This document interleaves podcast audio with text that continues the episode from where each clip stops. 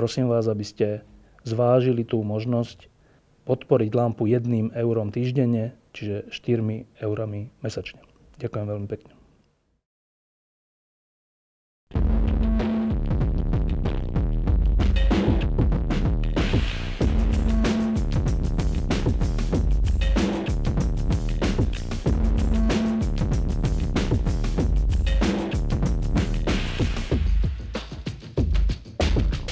Pred pár dňami sa na Slovensku udialo niečo, čo, na čo si teda ja dlho nepamätám. Uh, uskutočnili sa voľby a hneď keď skončili, tak vlastne nebol skoro nikto, kto sa tešil.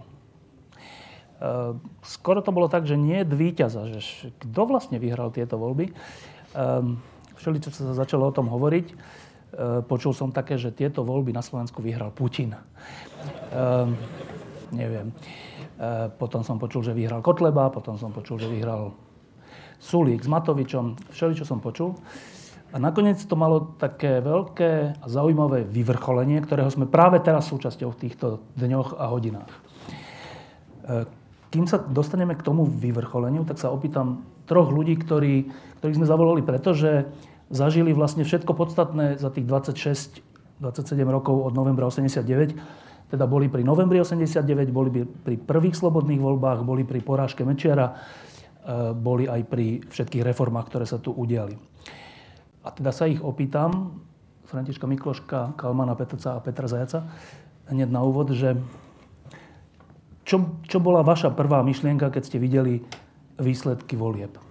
Petr Zajac. E, moja prvá myšlienka bola, že vznikla situácia, ktorá je ťažko riešiteľná politicky, pretože ako som si spočítal uh, mandáty, tak mi bolo úplne jasné, že poprvé z toho sa žiadna rozumná vláda nebude dať zostaviť. A pod rozumnou vládou, uh, my, alebo za rozumnou vládou považujem ja naozaj vládu, ktorá je vládou reformnou a vládou, ktorá je proeurópskou, to musím povedať, lebo dnes sme v situácii, keď sa rozhoduje aj o tom, že kde bude Slovensko vlastne ukotvené, nielen teda o reformách.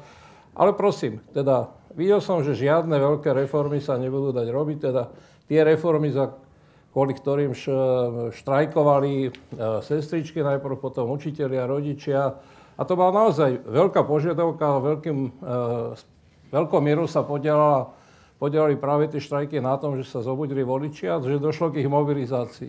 Druhá vec, ktorú som si povedal, bolo, že tá mobilizácia má na také dve stránky. Jednak teda prišlo e, vyššie percento ľudí, ale voľbám, ale na druhej strane sa zmobilizovali nielen e, e, teda prívrženci tých reformných strán, ale sa zmobilizovali aj e,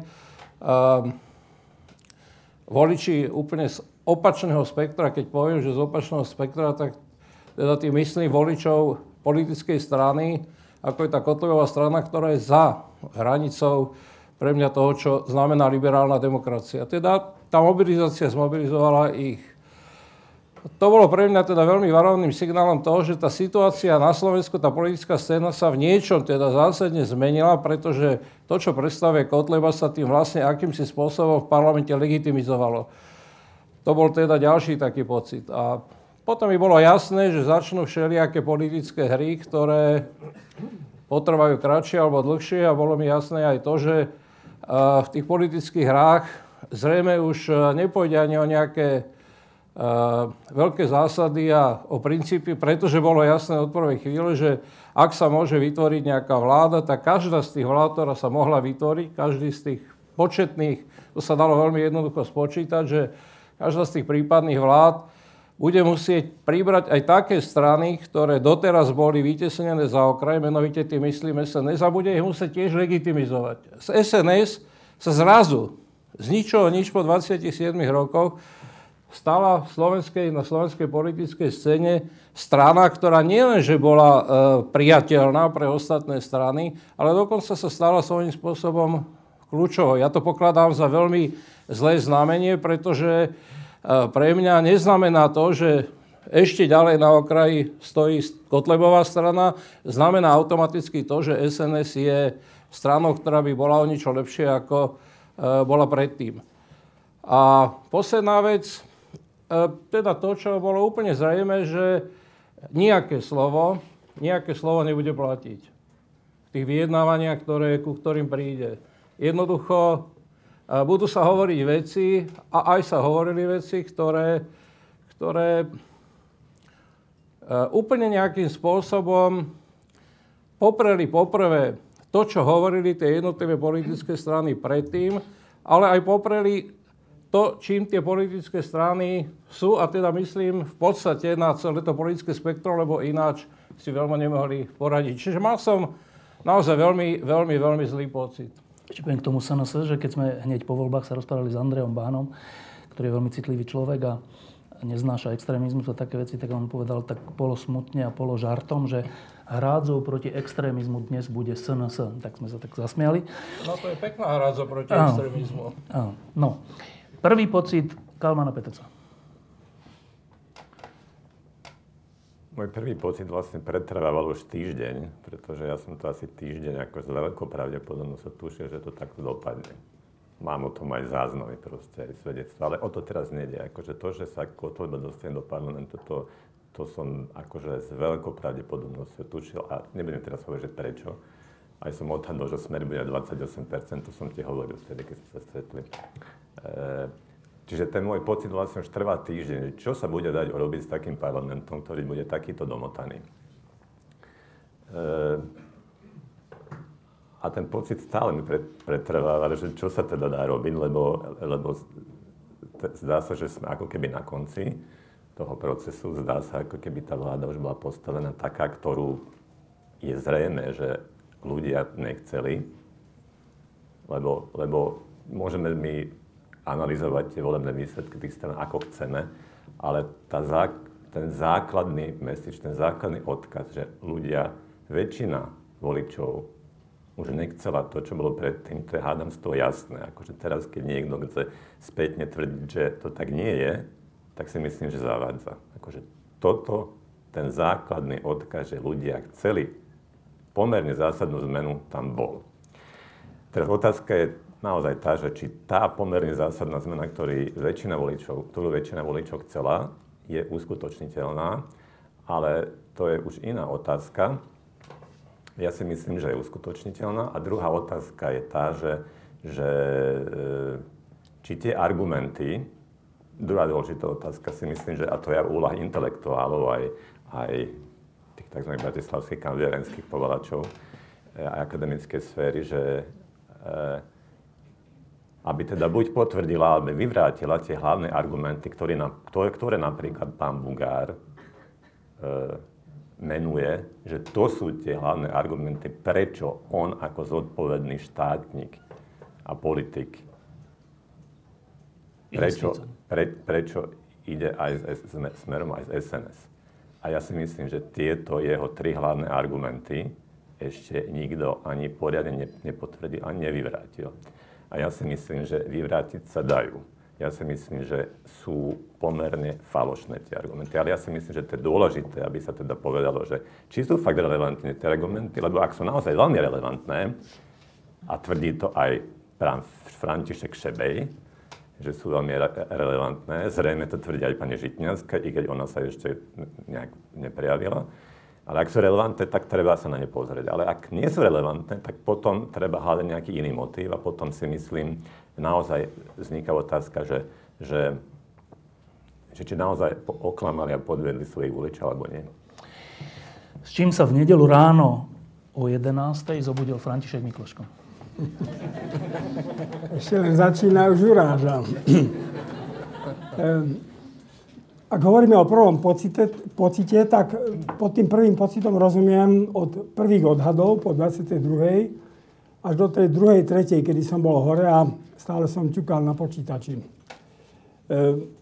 ten prvý pocit bol, bol istý šok, bol aj istý smútok. Napriek tomu, že už dlhé roky sa od, povedzme, od toho KDH vzdialujem a stále mal som pocit, že proste to je neobnoviteľné tak predsa som mal istý pocit smutku, keď som sa rozbadal, že sú pod tými 5%. Tak je to istá, by som povedal, nostalgia.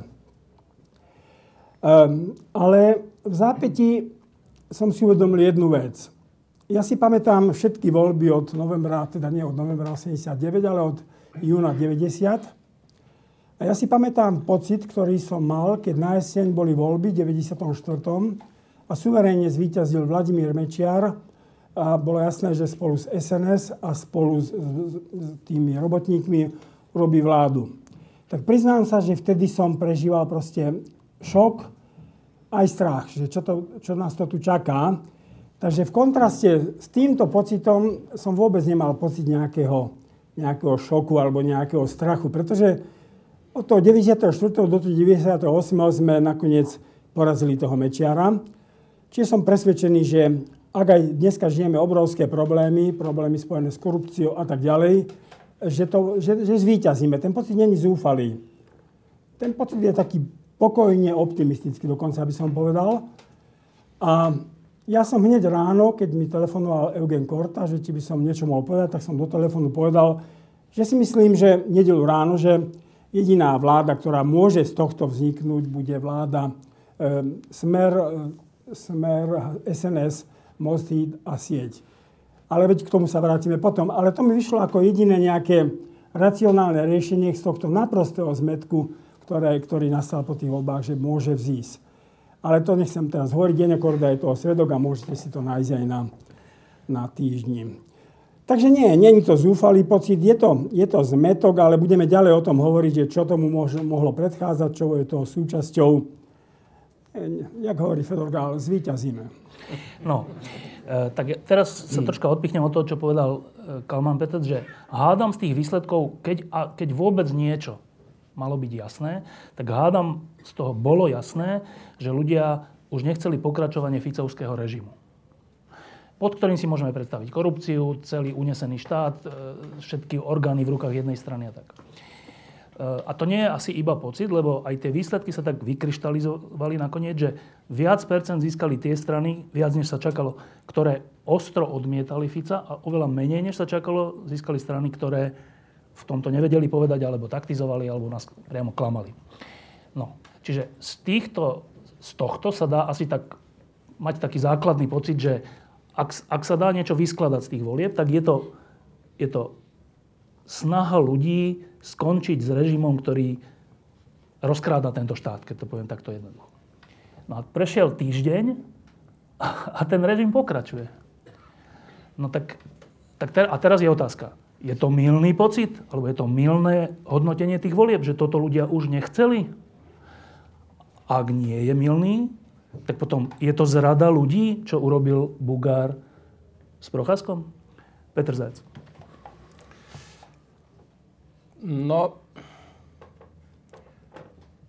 neviem, či to je otázka, mm, na ktorú sa dá tak veľmi jednoducho odpovedať. E, pretože by sme museli ísť e, troška do detajlov a museli by sme sa pýtať, že ľudia, ktorí volili SNS, e, odmietli korupciu? To nie. No, ale musíme potom naozaj počítať, keď chceme počítať, či väčšina voličov odmietla korupciu, tak musíme sa pýtať, teda ľudia, ktorí volili, ktoré politické strany skutočne odmietli korupciu. Tak voliči Smeru určite korupciu neodmietli, voliči SNS určite korupciu neodmietli, veď e, tá korupcia SNS bola záslo, to bola rozsiahla, ešte možno rozsiahlejšia ako e, korupcia Smeru. A No koho tam máme ešte? Korupcia.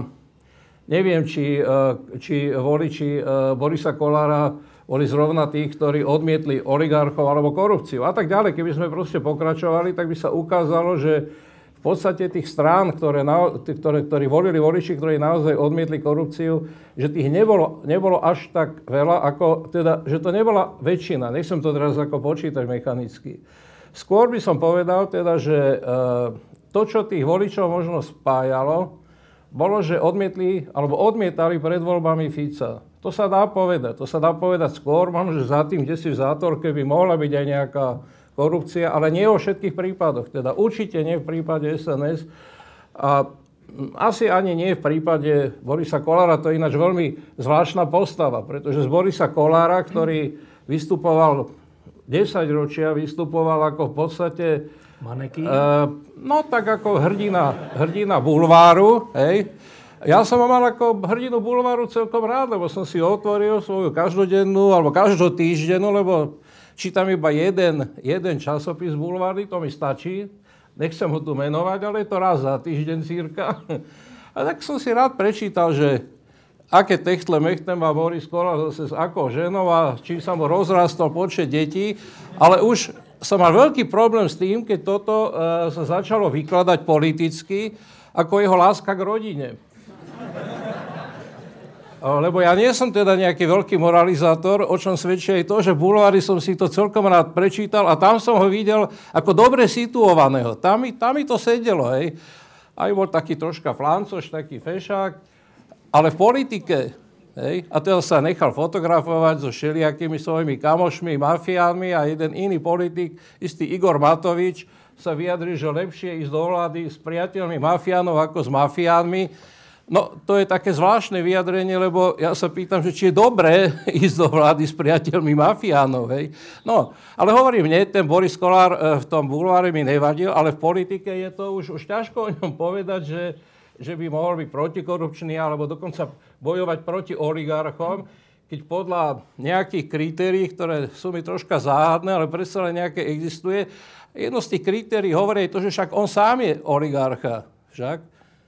Tak ako má oligarcha bojovať proti oligarchom? Ale prosím, e, teda bol by som obozretný e, teda v tom, že tá antikorupčná vlna bola taká väčšinová, ale, ale bola veľmi silná e, vlna protificovská. A teda myslím si, že to dnešné sklávanie skôr spočíva v tom, že tie strany, ktoré sami seba definovali ako opozičné, teda ako protificovské, vlastne tak veľmi rýchle a úplne bezstarostne, bez akéhokoľvek problému. Hej? To bolo také čarovné, že proste v sobotu ráno sme sa zobudili, predseda SNS nám oznámil, ak sa neviem, to bolo v sobotu, že teda už nebude s nikým rokovať iba s Ficom. A o chvíľu na to v zástupe naklosali predsedovia dvoch iných strán, ktorí dovtedy sa tvárili, že sú proti Ficovskí a teda išli rokovať s Ficom Aký budú mať úspech, to sa uvidí, lebo zatiaľ im troška tie stromčeky sa tak otriasajú a padajú im tie hrušky a jablka už aj dole pomaly. Hej? Teda jednotliví poslanci, myslím, pod tými hruškami a jablkami. Ale ešte raz, uh, toto bolo pre mňa skôr prekvapujúce a skôr som vykázal z toho, že čo si by mohlo spájať, teda tú potenciálnu Sulíkovú koalíciu, a nech mi to Sulík odpustí, ale to je tiež zvláštny adept na funkciu predsedu vlády, ktoré prvé, čo urobí, ešte sa ani voľby neskončili. A ide do nemeckej televízie a rozpráva tam veci, z ktorých mi je jasné, a ja mu to nezazlívam, lebo to je jeho názor, ale mi je jasné, že by najradšej Európsku úniu zrušil. A že by najradšej všetkých, e, proste neviem koho, imigrantov nechal ako za dverami, za branami celej Európy. Miesto toho, aby sa pripravoval na skladanie, vlád, na skladanie vlády. Teda tiež to je taký ako zvláštny spôsob prejavovania nejakej e, veľkej zodpovednosti. Ale to teraz necháme bokom, pretože nakoniec e, Sulik a SAS sa správali, ešte hádam, zo všetkých tých, tých politických subjektov, hádam najzodpovednejšie, by sa dalo povedať. Ale nevydržala ani teda tá protikorupčná retorika sa mi zdala byť a protioligarchická retorika sa mi zdala byť taká nie veľmi dôveryhodná, už keď sa vytvorila. Ale teda to sklamanie, ktoré som ja zažíval z toho výsledku tých volieb, bolo vtedy, keď sa vlastne Procházková strana a Bugarová strana, keď, keď teda povedali, že pôjdu rokovať so Smerom, pričom nemyslel som si, nakoniec, e, ty to vieš veľmi dobre, že som si nemyslel, e, že by e, bola, bol most hit svetý vo veci antificoizmu. Hej. Nebol svetý od začiatku ani pred voľbami. A Bela Bugar vysielal dosť zretelné signály, ani nemuseli ísť na spíšský bál, hej, na rozdiel od Procházku, ktorý si zašiel na spíšský ples, hrkol si dvakrát dva deci a potom nám porozprával, že však ono by to išlo aj s tým Ficom a potom na druhý deň to ráno odvolal a na druhý deň večer povedal niečo zase iné. No to sme nevideli, aby niekto sa priamo prenose takým spôsobom demontoval tak rýchlo, ako sa to podarilo Razlovi Procházkovi. Týždeň mu to trvalo. To je neslýchaný rekord my sme zažili tu s Františkom Mikloškom, ale aj s Kalmanom som dosť za tých 27 rokov, ale toto sme nezažili. Hej? Aby nikto za týždeň sa absolútne demontoval.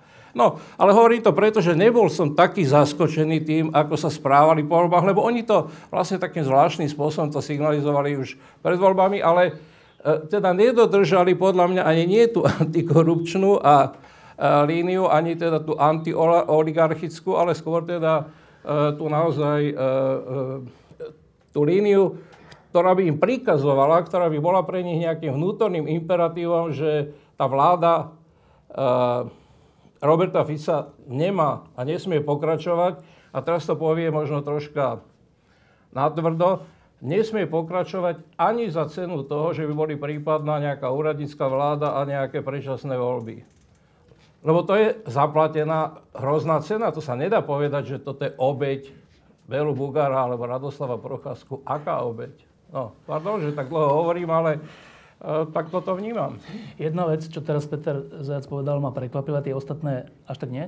A to je tá, že ja ho poznám ako človeka, ktorý číta Schillera a Goetheho a on, a on číta raz za plus 7 dní Okulárovi. Tak to je zaujímavé. To je zaujímavé, že aká inšpirácia literárneho kritika sa tam nejaká zračí. Opýtam sa ťa to v súkromí. Um, ja to odpoviem aj verejne. To, to je láska k bulváru. Ja vám raz za týždeň pociťujem neodolateľný, neodolateľné pnutie prečítať si bulvár. To je dobre, všetko. Dobre. Môžem niečo povedať k tomu... Bulváru? Nie, to, nie. Ale k tomu odmietnutiu korupcie tých uh-huh. voličov. Aby sme sa nemýlili. 28% e, nie je málo. Je málo. Keď si zoberieme rok 90 až 98, kedy bol absolútne populárny Vladimír Mečiar, tak to bolo ale doslova celonárodné vzopetie a tie voľby dopadli tak, že Mečiar vyhral tie voľby v 98. mal 26 niečo a my všetci, čo sme sa dali dokopy, sme mali 26 menej o niečo. SDK. To víťazstvo nad Mečiarom za 8 rokov nespočívalo v tom, že my sme porazili toho Mečiara na, proste KO v tých voľbách, ale v tom, že sa podarilo nejak zhromaždiť opozíciu tak, že vytvorila zmysluplnú vládu.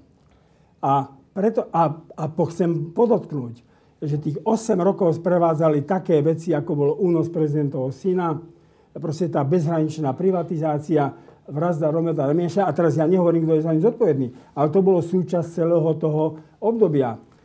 Preto ja si myslím, že, že to nie je tak jednoduché na Slovensku, kde ten vocovský princíp u obyvateľov veľmi silný a ľudia sú napojení, ako by ho potrebovali. Nie je také jednoduché ho poraziť. A tento, tento princíp, ktorý tu zavedol Fico, trvá 8 rokov, ale není sprevázaný ničím takým vulgárnym, ako bol únos syna a podobne. Čiže ja si myslím, že bude trvať o jedno obdobie ešte viac, alebo pol obdobia. Ja si myslím, že to smeruje k tomu magické osmičke.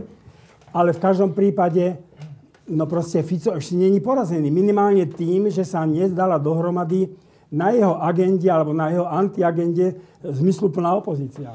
Tak, e, Kalman, ty si to načal, tak teraz to musíš dovysvetliť, že podľa teba e, tie voľby boli odmietnutím Fica, aj podľa Petra, ale podľa teba aj, asi aj korupcie, alebo vôbec toho režimu.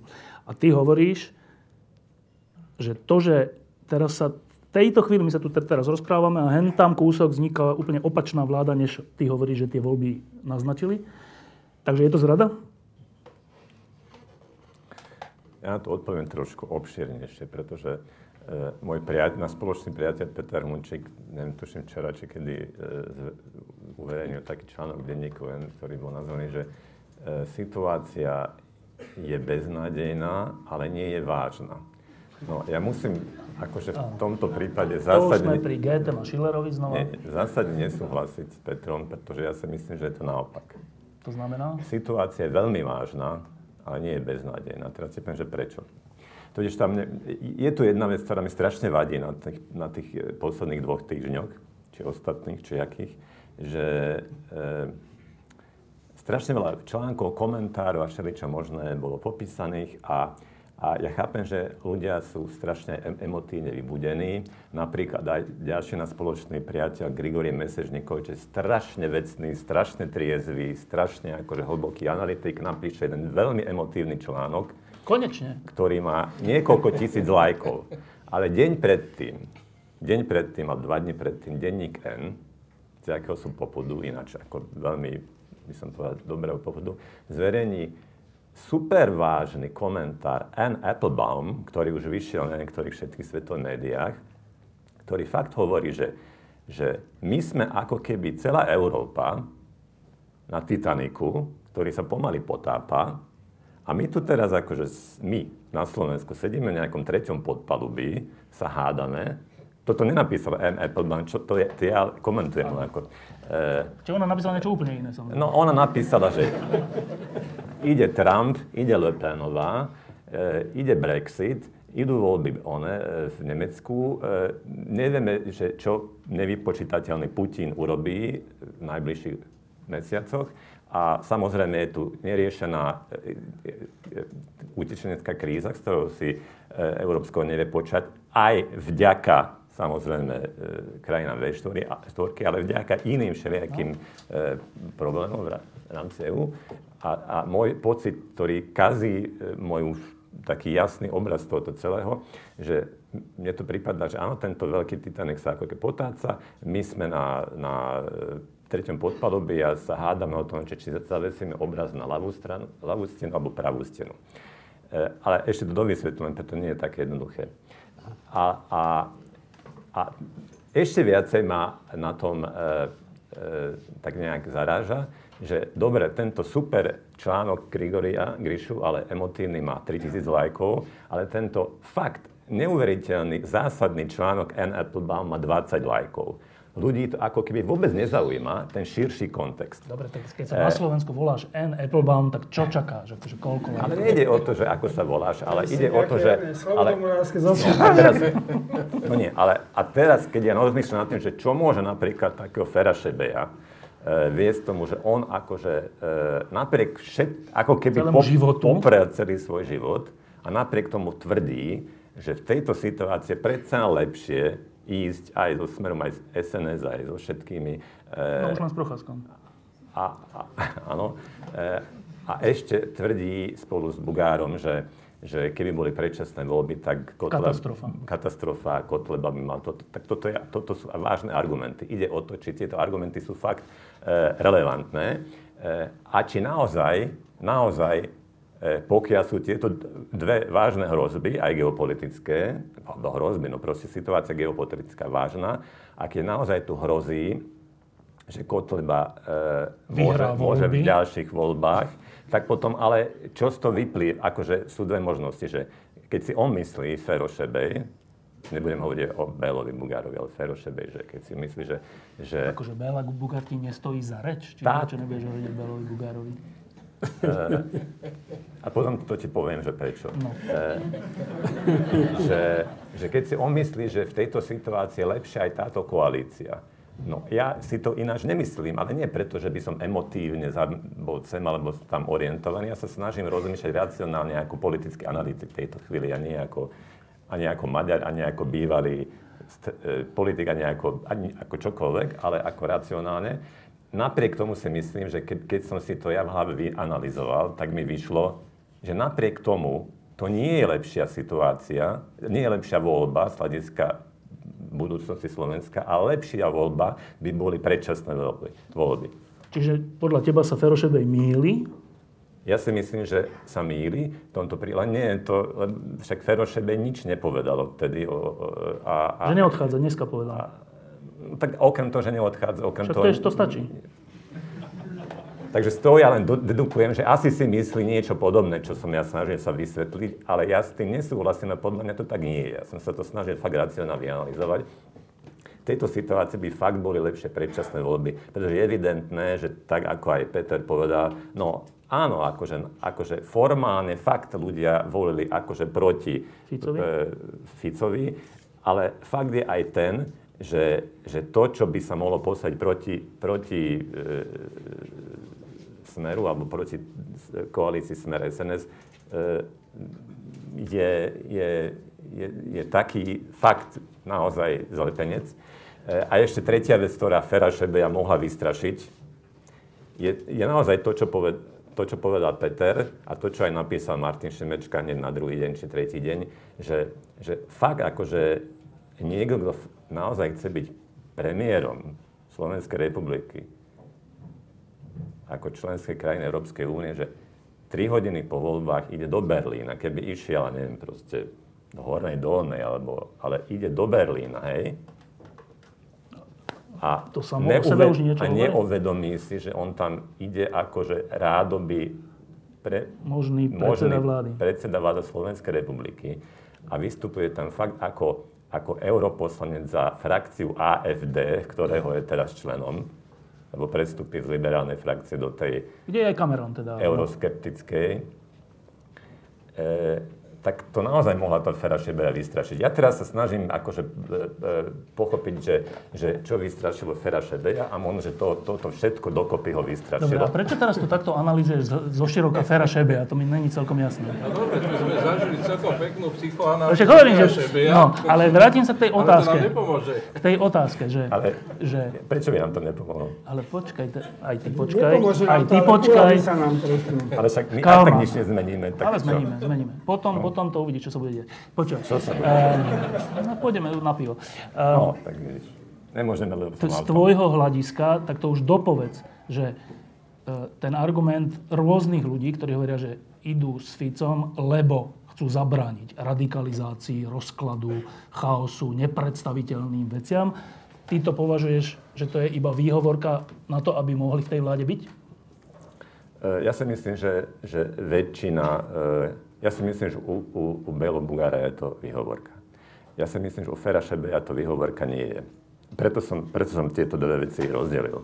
Ja si myslím, že Fero Šebej, Šebej si to úprimne myslí a možno ešte niekoľko ďalších. A odkiaľ že Bugár si to úprimne nemyslí? Uh, ja si myslím, že preto si to nemyslí, pretože, uh, pretože však ináč by sa, keby si to nemyslel a keby to dopredu nebolo naplánované, tak by to takto nemohlo dopadnúť. Akože predsa toto nikomu nevysvetlí, niekomu, kto dokáže napočítať do 5, že, že, že z hodiny na hodinu on okamžite musí zvolať predsedníctvo a ešte ani to neurobí, čo urobila SNS. SNS sa zatvárila aspoň zdánlivo e, demokraticky, že zvolala nie nejaké predsedníctvo, ale zvolala snem a snemom si dala pod, snemom si dá Danko potvrdiť mandát, že takto to bude ich hlavná strategická línia. Bela Bugár sa vykašľal na, e, na, na Republiku radu, vykašľal sa na snem, to, a to už nehovorím na to, že vykašľal sa na všetkých tých ľudí, čo komentovali tisíce ľudí ako jeho slovenských voličov, lebo to komentujú slovenskí voliči maďarskí voliči zatiaľ sú úplne zmetení a, a, a ne, e, fakt nevidíš, ako nevidíš ako komenty od maďarských voličov na Facebooku, len od slovenských. Tisíce, tisíce, to sú jeho voliči. A, a, a, a, a keď on, on aj v tejto chvíli akože to všetko chce zválať na novinárov, že to novinári ich provokujú, tých e, e, e komentár, že Saska a Matovičko. Ne, však ja som si pozrel, akože možno, že jeden, dva sa nájde do 100 ktorý e, je možno nejaký Saskar alebo, alebo od Matoviča e, sympatizant. Ale 90, vyše 90% tých voličov, tých ľudí, čo komentujú, sú fakt jeho voliči. A to si treba prečítať proste, to je, to je fakt psychoanalýza, že tí ľudia sa na kolenách prosia proste, aby, aby, aby dodržal svoje sluby. To proste, ja neviem, jak toto niekto môže ignorovať. A, a a teraz, nejde, teraz fakt nejde už o to, že, že keď sa k tomu ešte dostane, že prečo si ja myslím na základe racionálnej politické analýzy, že prečo by boli lepšie predčasné voľby, ale takto nehorázne ako ignorovať proste, ani, ani, ani im nič nepovedať proste, neodkázať. Lucia Žitňanská má tisíce, tisíce, e, proste nič nerobí s tým, však to je, to je, to je, čo oni akože očakávajú, že teraz títo voliči, akože, ako, si, ako, čo, čo, ako, ako sa im chcú pozerať do tváre, aspoň keby niečo povedali proste. Dobre, tak dve poznámky k tomu. Jedna, že ty si povedal, že, že na rozdiel od SNS, ktorá teda si urobila snem a rozhodla sa. To ma troška zarazilo, že ty asi predpokladá, že snem SNS je natoľko svojprávny, že by prípadne aj odmietol Dankov návrh, ale dobre. Dobre. A teraz k tomu druhému, vidím, že nereaguješ, takže asi si to celkom nemyslíš. No dobre, ale, ale, ale ale keď predpokladáš tú svoju otázku, že SNS aj tak nie je demokratická, čiže no ale však tí voliči volili e, e, Most, pretože si práve že predpokladali, že Most je demokratická. Však to bola poznámka k tomu. A práve som preto je to ešte o to Dobre, a teraz otázka e, e, vlastne nehoraznejšie, že, že, že ľudia očakávajú od Mostu, aby sa choval demokraticky. Dobre, to, to poznáme. A teraz ale príde ťažšia otázka a som zvedavý, či na ňu odpovieš. A teda, ak to teda nebolo ak teda Bugár a jeho strana nepostupuje tak preto, lebo sa snaží zachrániť Slovensko pred katastrofou, čo si ja tiež myslím, že tak nie je, tak ty hovoríš dokonca, že to bolo vopred naplánované, že pôjdu so smerom? Ja nehovorím, že ja to Povedal nemám, nemám odkiaľ vedieť. Povedal ja, si to. Vyzerá to tak. Dobre, ako vyzerá to, bolo... tak, ale nie je to tak. Vyzerá to tak a je to tak. Zrejme si myslíš ty. Ako ja to môžem vedieť? Však ja, Ináč by ja, si to nehovoril. Ináč by si to nehovoril. Ja to len predpokladám, všetky indície na to Dobre, predpokladáš, však si mysliaci človek, ako viackrát si zopakoval. Tak, uh, z toho vyplýva otázka. A prečo to teda Bugár robí? Nie je to pre dobro Slovenska. Tak prečo to je? Tak pozri sa, akože... Pozerám sa. E, za tie posledné, za posledných 3-4 dní bolo uverejných desiatky veľmi super komentárov. Tí komentáre už všetko napísané. Akože, e, Teraz si myslíš vyhnúť odpovedi? Nechcem sa vyhnúť odpovedi, ale, ale ja nemôžem si dovoliť povedať to, že sú kúpení, alebo že... Ale, ale pretože to mi vôbec neprúca poprvé. Čo si myslíš? Pretože ja to nemôžem ani vedieť. Čo si myslíš? Ale jedna vec je z toho e, dosť evidentná, že všetky indície nasvedčujú tomu, že už boli dopredu dohodnuté. A teraz otázka v tejto dohodnutý, teda, e, alebo tie strany dohodnuté. Táto exibícia slovenčiny od maďarského politika je krásna. No. Ale že teda ten motív. Lebo, ale ale čo, čo mám povedať na to, že aký motív? Čo ja, akým, hovorím, ja si myslím, že, že koľko členov predsedníctva, toľko motívov. Ja hovorím Neviem o Bugárovi, pre... nie o členoch predsedníctva. Motiv... Nepomáhaj mu. Počkaj, počkaj, počkaj, počkaj, počkaj. A čo to no? ten detektor vždy tuto, alebo čo? Ja nie som Matovič, dobre? Tak, uh, ja skús som... povedať aspoň jeden motív, čo si ty myslíš, že je pravdepodobný. Uh, mohlo to byť aj tak, že... Mohlo to byť všelijak, ale že čo si ty myslíš? Že naozaj, keď, keď, keď oni si pozreli tie výsledky volieb, uh, asi si uh, veľa mohol povedať, že toto je fakt akože jeho posledná šanca. Čo teda ako v každom prípade to akože tak je. Pravda. A že tak alebo onak, uh, asi, asi mu to naozaj vyšlo tak, že, že že toto je niečo, čo, čo naozaj ešte na tie ďalšie 4 roky zabezpečí jeho je účasť proste exekúte a možno, že naozaj myslí úprimne, lebo e, vy Slováci máte, máte takú... E, e, akože, Dávaj pozor, čo teraz povieš. Nie, akože, to chcem povedať, že keď som si čítal, čítal tú, tú, ten Gríšov výlet, že jak som sklamal moste, Uh, nie, že ja som sa nesklamal, pretože... Ty si to vedel. Nie, že vedel, ale ja poznám tých ľudí, akože. Vy sa pozeráte len na to, že čo, čo sa k vám dostane cez filter toho, čo, čo Maďari hovoria po slovensky na slovenskej verejnosti. Ale teraz fakt, len jeden, jeden malý príklad poviem, že, že jeden z tých veľkých billboardov, čo mal most, a ja si, si ináč nemyslím, že, že to bola dobrá kampaň. Podľa mňa bola príliš sofistikovaná, príliš veľa textov bolo na tých billboardoch, zlá kampaň. Ale, ale jeden z tých billboardov znel tak, že, že slovenský text bol šanca na zmenu. Čo jasne evokuje to, že teda chcú zmeniť vládu. Ale maďarský text bol e, Csak az esélyesnek van esélye. A teraz to neprelož. Čo je úplne iné niečo, samozrejme. Čo je úplne iné. Akože, A čo? E, Csak az esélyesnek van esélye znamená, že len favorit má šancu. Čo je jasný, e, alebo teda len ten, kto má šancu, má šancu. Len favorit má, len favorit má šancu, čo je jasná narážka na to, že nevolte SNK, Čiže negatívna kampaň, čiže to, čo, to čo, čo, kvôli čomu akože sa Bugár pustil do, do Matoviča, že robil nejakú akúsi negatívnu kampaň. E, celé, celé Južné Slovensko bolo oblepené plak, čoko z ešie, šnekvon ešie a keby to niekto aj nepochopil, tak tí aktivisti to vysvetlili ľuďom, že nemajú voliť SNK, lebo aj tak sa nedostanú do parlamentu.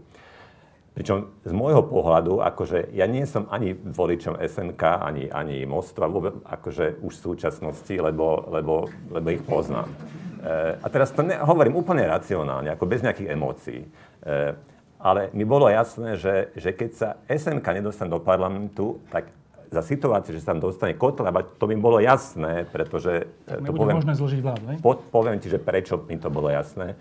Tak nebude možné z, zložiť vládu. No.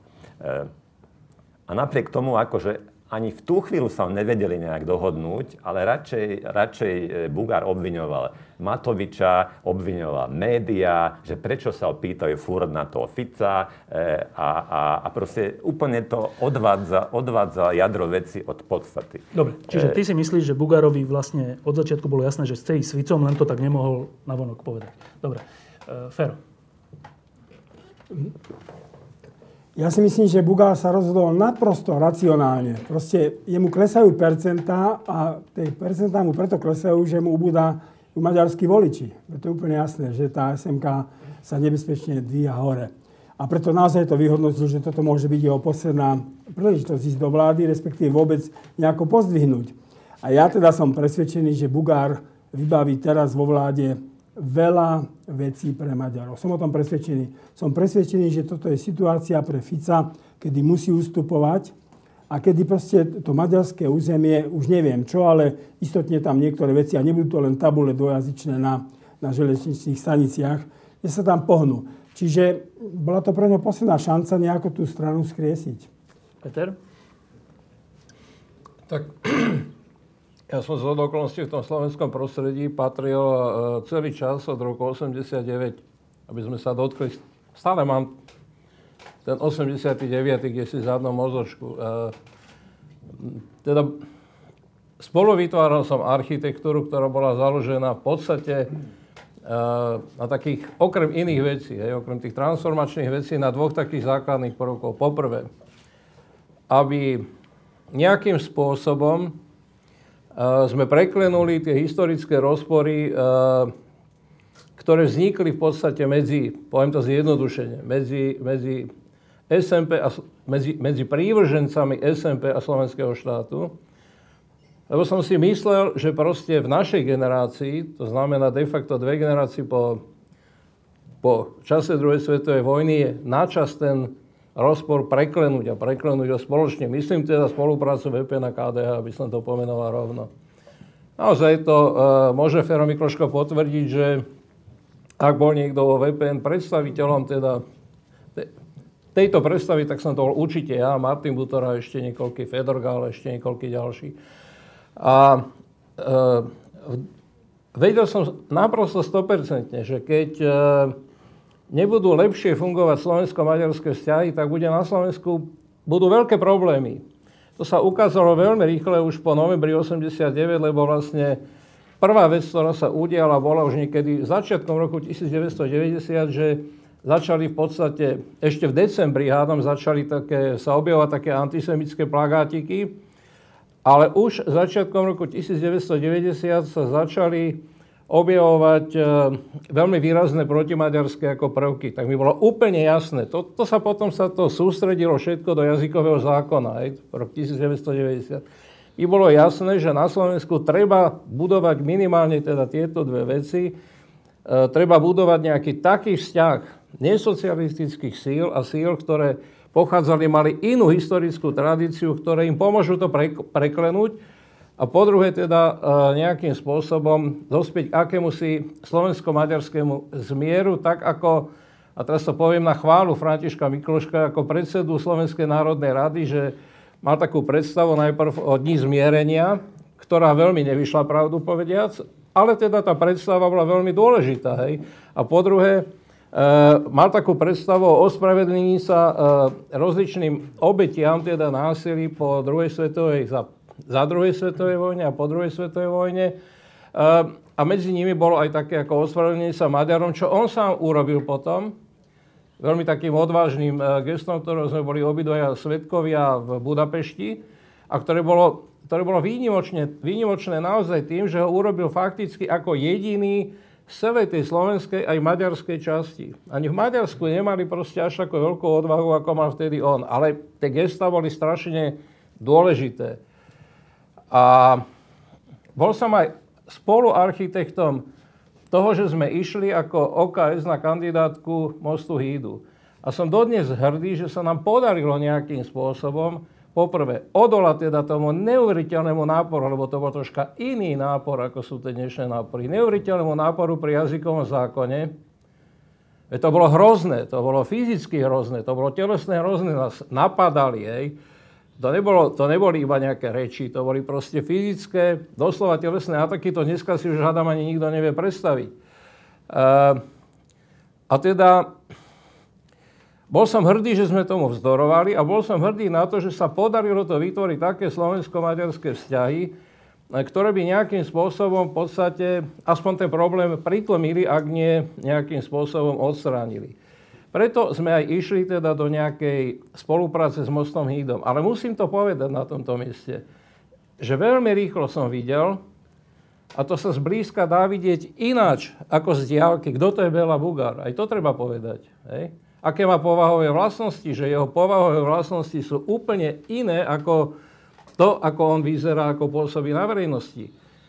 A ja hovorím proste, čiže ono vlastne, dneska vidím ten krok, e, krok mostu Hídu aj fakticky ako Bélovú rezignáciu, teda Bugárovú rezignáciu, v podstate na to, na ten model, ktorý sme spoločne vytvorili. Teda nejakej slovensko-maďarskej strany. Ja som, ja počúvam veľmi pozorne. A on po voľbách iba tak prehodil na tak jednu takú vetu, však my sme sa poctivo usilovali o nejakú občianskú kampaň a získali sme menej percent ako bez nej. No tak asi to, asi, asi, to, asi, to ne, asi to nie je dobré. Že ja si myslím, naozaj si to myslím, že on vlastne už rezignoval teda na túto, na túto spoluprácu, pretože ísť so smerom znamená pre minimálne pre značnú časť jeho slovenských voličov, bez ohľadu na to, čo dostane od e, e, Smeru a Roberta Fica v menšinových problémoch, ale pre jeho slovenských voličov to, to znamená naozaj e, veľké sklamanie, pretože tí ho nevolili ako politika, ktorý pôjde so Smerom a Svicom, ale volili ho ako politika, ktorý znamená proste nejakú nejakú občianskú predstavu, ale to sa s Ficom nejako, neríme, to sa s Ficom jednoducho vylučuje. A dovolím si povedať ešte jednu vetu, že, ktorá na to nadvezuje, že vlastne, ja si myslím, že fakticky už niekedy od roku 2000, možno 5, alebo ešte skôr, fakticky začali hrať politici práve z tohto politického spektra s poznačenými kartami. Tak pod tými poznačenými kartami myslím to, ako sa pokúšal napríklad Mikuláš Zurinda vyblokovať všetky politické strany. Hra s poznačenými kartami, pretože na verejnosti tvrdil niečo úplne iné, ako bola proste pravda. On napríklad vždy popieral to, že existovala nejaká dohoda vnútri SDK, Slovenskej demokratickej koalície, že po voľbách sa vrátia tie strany, e, sa vrátia naspäť k tomu, k tomu pôvodnému zloženiu.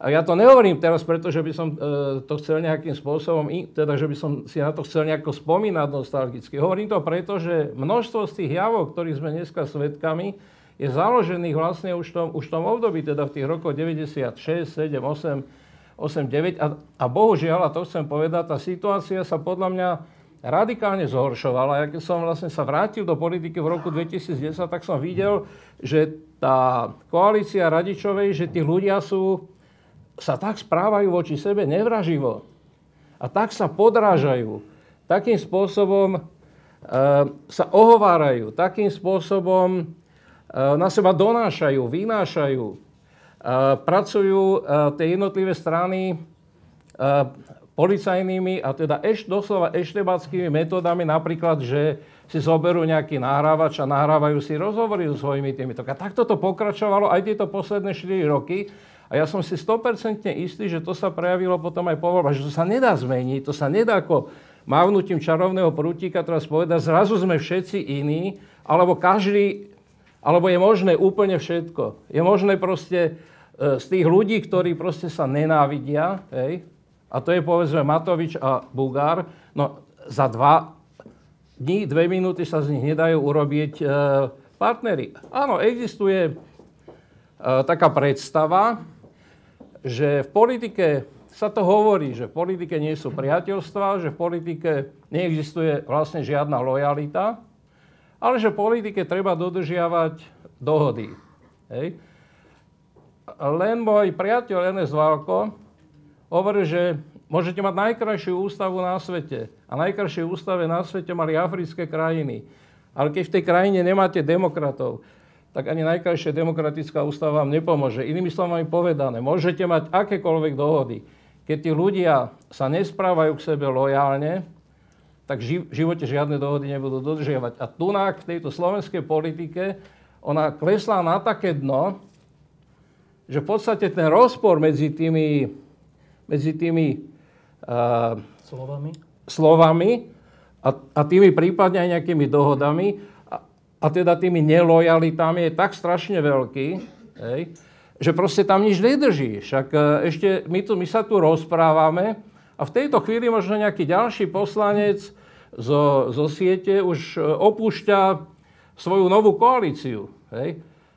A ja by som sa veľmi ani nečudoval, keby sa to milému Radoslavovi Procházkovi ešte raz rozležalo v hlave, lebo u ňo už naozaj, ja sa čudujem Ficovi, že si myslí, že Procházka je spolahlivý partner. Alebo Procházka zrazu sa môže prebudiť zajtra ráno a môže sa vrátiť naspäť do Košiara. Že s Ficom sa nedá. Že s Ficom sa nedá. A čo je úplne naj, najkomickejšie, v tej chvíli ho všetky médiá a všetky tie politické strany s nejakými drobnými výnimkami ho privítajú ako stráteného syna a najväčšieho hrdinu. Viete, a my sme toto už absolvovali na Slovensku, že najväčšími hrdinami neboli tí, ktorí vzdorovali Mečiarovi, ale tí, ktorí proste od Mečiara postupne odchádzali. A čím neskôr od toho Mečiara odchádzali, tak tým viacej proste ľudia tlieskali. Krátka poznámka, lebo ja mám k tomu jednu otázku. Uh, ja chcem... E, chcem, nie, nie, nie. Chcem poukázať na dve také, podľa mňa, veľmi významné udalosti, ktoré sa udiali na internete v tých posledných 5 dňoch. E, a jedna tá vec je, či ja do značnej miery odpoveď na tvoju otázku, že odkiaľ je, čo je tá hlavná, jedna z indícií formálnych, že asi to bolo dohodnuté, že sobotu ráno, ešte predtým, než Danko zahlásil, že tak je to a potom Bugarzová predsedníci povedali, že idú na rokovania. Sobotu ráno e, Fedor Flašík zverejnil ten svoj známy oný post na Facebooku, že... Ty tiež vy... čítaš bulvár, alebo čo toto je? Že, že vy si tam môžete vypísať komentáre a môžete si tam facebookovať, si tam, akože, ale v podstate už je to, už je to dávno dohodnuté, 80 poslancov to istí. Toto napísal v sobotu ráno Fedor Flašík. To je odpoveď na, na tú prvú otázku. A druhá vec, čo chcem reagovať na to, čo povedal eh, Peter, že, že a teda teraz bez ohľadu na to, že či naozaj je táto koalícia lepšia z pohľadu tých hrozieb, alebo nie, no toto je čo ako? Akože, akože volič je fakt H, akože z tohoto, z tohoto fakt vyzerá to, že volič je vlastne, H, jak, Haščák povedal, e, pretože však je úplne jedno, jak tie vody dopadli, však my sme sa už dohodli. A toto flašík akože bez ostychu ako oznámil svetu. Ešte sa aj rehotá, že môžete si písať aj ďalej, čo chcete. E, ale tá druhá vec, e, čo chcem sa povedať, že, že prečo mohol, ak naozaj rezignoval na tú tzv. občiansku alebo slovensko-maďarskú stranu, ktorú ináč nevymyslel on, ten, túto ideu, ale, ale Peter Hunčík, a možno, že aj s viacerými, aj na základe rozhovore, aj, aj so svojimi priateľmi, možno aj s vami, aj s Petrom, eh, že prečo to nemôže fungovať v takejto vláde. Pretože druhá udalosť, ktorá sa udiala na internete, bola takáto. Eh, jeden eh, z kandidátov na poslancov Mosty zverejnil na svojej súkromnej facebookovskej stránke nejaký post po maďarsky. A teraz sa začalo okolo toho rozvíjať diskusia medzi ním a jeho slovenským priateľom, že čo si to dovoluješ ty ako vypisovať ako len po maďarsky, okamžite to tam napíše po slovensky. A, a, a teraz do tohto sa zaplietol, ale neviem z jakých dôvodov a motivácií sa toto za, zaplietol jeden z významných. Fedor Flašík. Jeden z významných už zvolených poslancov slovenských Mostu. Mostu Híd, že áno, má pravdu. Ty, keď si v občianskej strane, tak je tvojou povinnosťou tam všetko písať po slovensky. Tak ak takto si predstavuje niekto, akože to je most, akože má kandidát mostu, že občianske je to, že musí dvojazyčne. Že ty na svojom súkromnom facebookovskom profile, nie že akože Národnej rade alebo, alebo, alebo niekde, kde, ale na svoje súkromie, že ty musíš všetko písať po slovensky, tak potom čo očakávaš ty od nejakého SNS alebo Fica, že budú s obrovskými onými fanfárami tam plniť národnostný program? Akože je to absurdné. A, a, a, pre, a preto ja som nikdy akože nebol veľmi nadšený e, e, tým, tým, tým Petrovým akože, e, projektom, nie Bugárovým, Hun, Petrovým Hunčikom projektom občianskej strany, pretože keď povieš občiansky na Slovensku, to je tak E, e, deformovaný pojem pod občiansky na Slovensku väčšina Slovákov, ale aj politikov, aj analytikov si myslí, že občiansky to má niečo spoločné len s nejakými národnostnými vecami.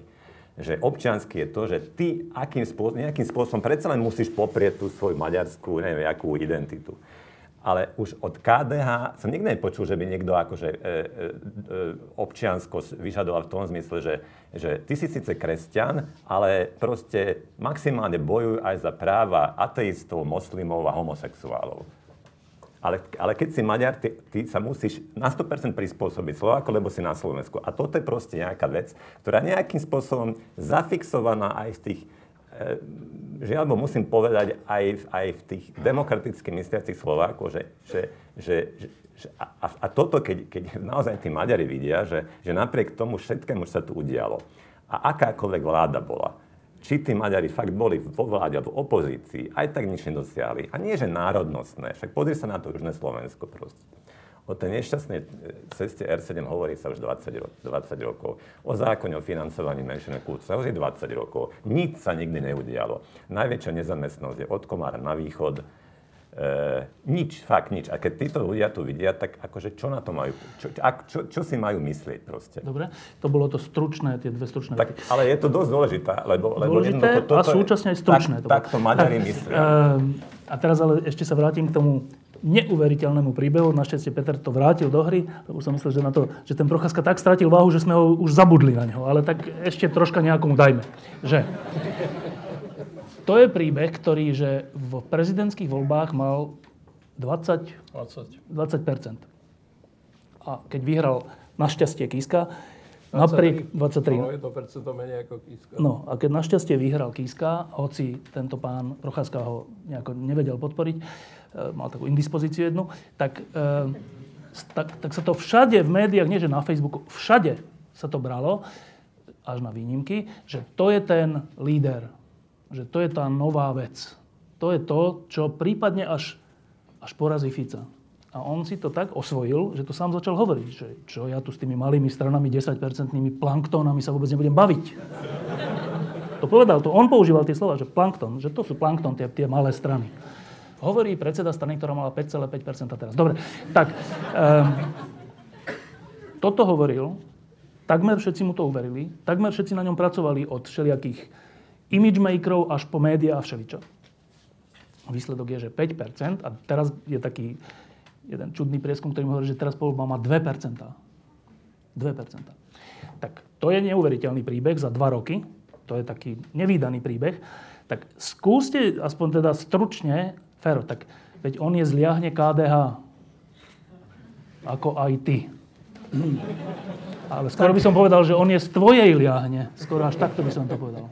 Vieš, aké je to? No nie všetci sme sa vydarili. No. Ale ale že keď sa pozeráš na ten príbeh, že čo to je? Tam sú dve veci, ktoré sú pre mňa zaujímavé. Poprvé, ako on dokázal podľa mňa len svojimi vystúpeniami a činmi a postojmi tento 20-percentný kapitál za dva roky zničiť.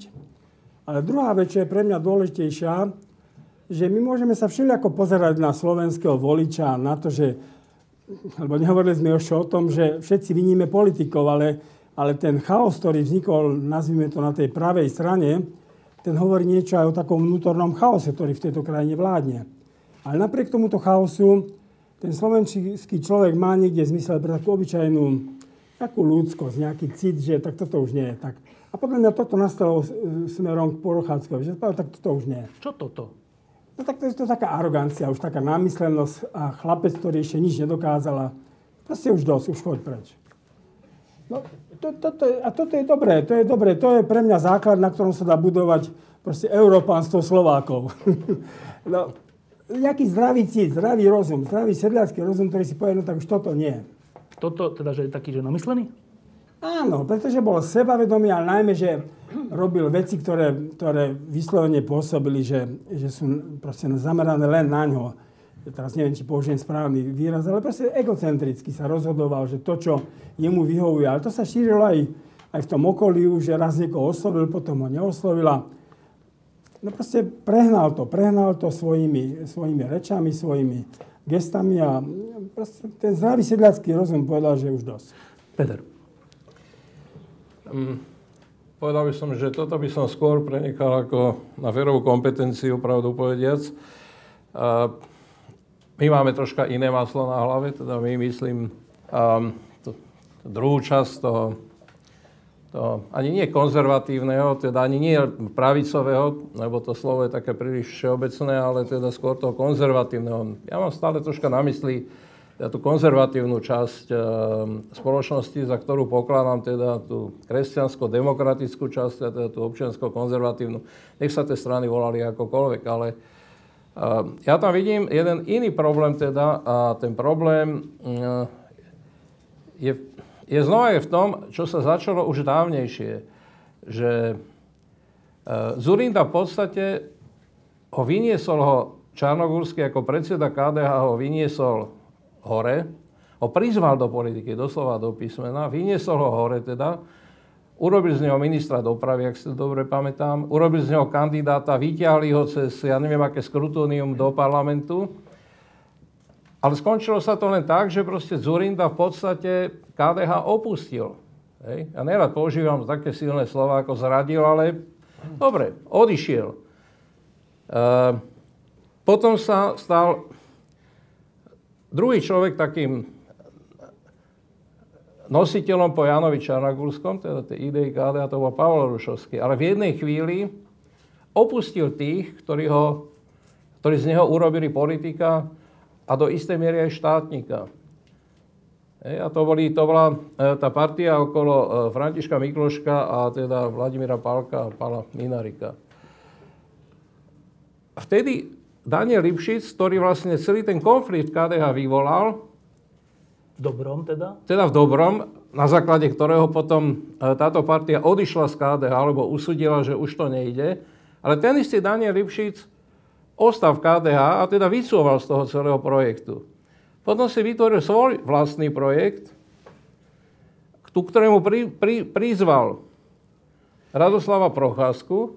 A Radoslav Procházka keď ho presadil Daniel Lipšic eh, v spore, vo vnútornom spore v KDH ho presadil na významné miesto eh, do volieb v roku 2010 alebo kedy, alebo 12, už neviem ani.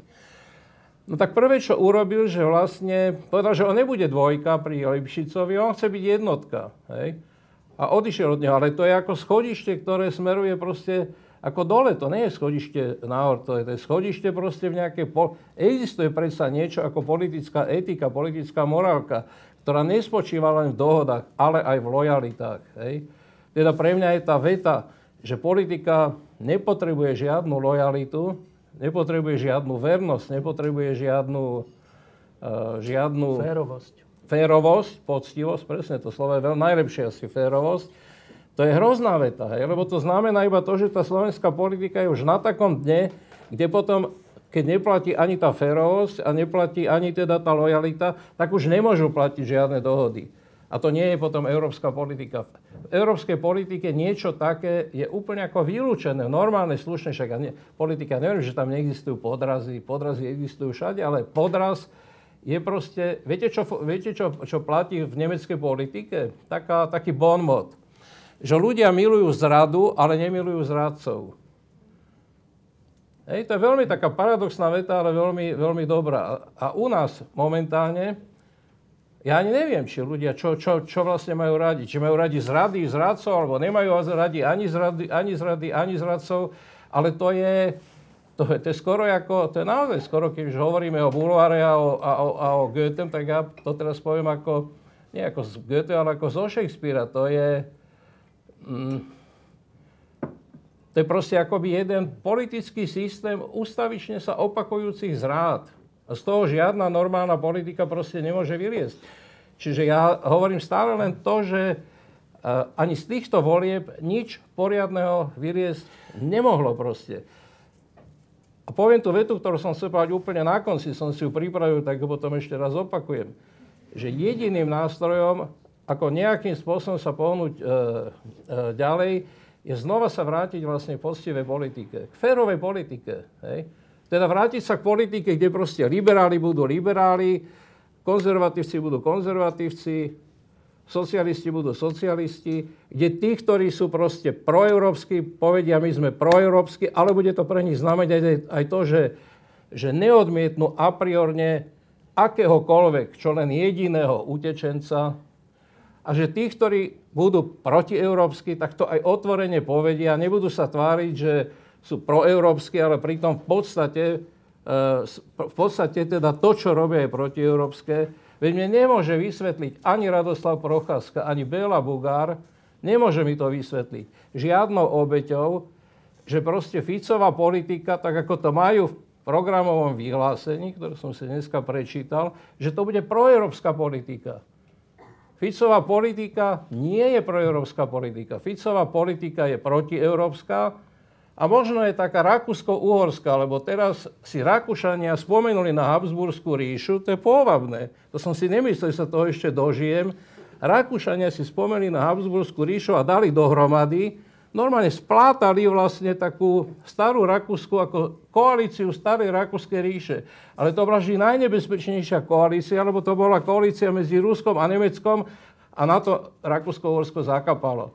Tak možno, že Fico je rakúsko-uhorský, alebo politik rakúsko-uhorského typu, teda stredoeurópskeho, a to neznamená nič dobré, ale určite to neznamená nič, čo by sa dalo označiť za európsku politiku. A toto má byť tá nálepka, ktorá má poslúžiť Procházkovi, Bugárovi, ale aj teda Žitňanskej, Kresákovi, Šebejovi a neviem komu, hej, ak tá má, po, ak tá má proste alibi? slúžiť na to, ako alibi za tú, za tú obeď, že však on bude robiť proeurópsku politiku, to je vylúčené. To proste také neexistuje. No, dobre, ale ja mám jednu otázku. Ano.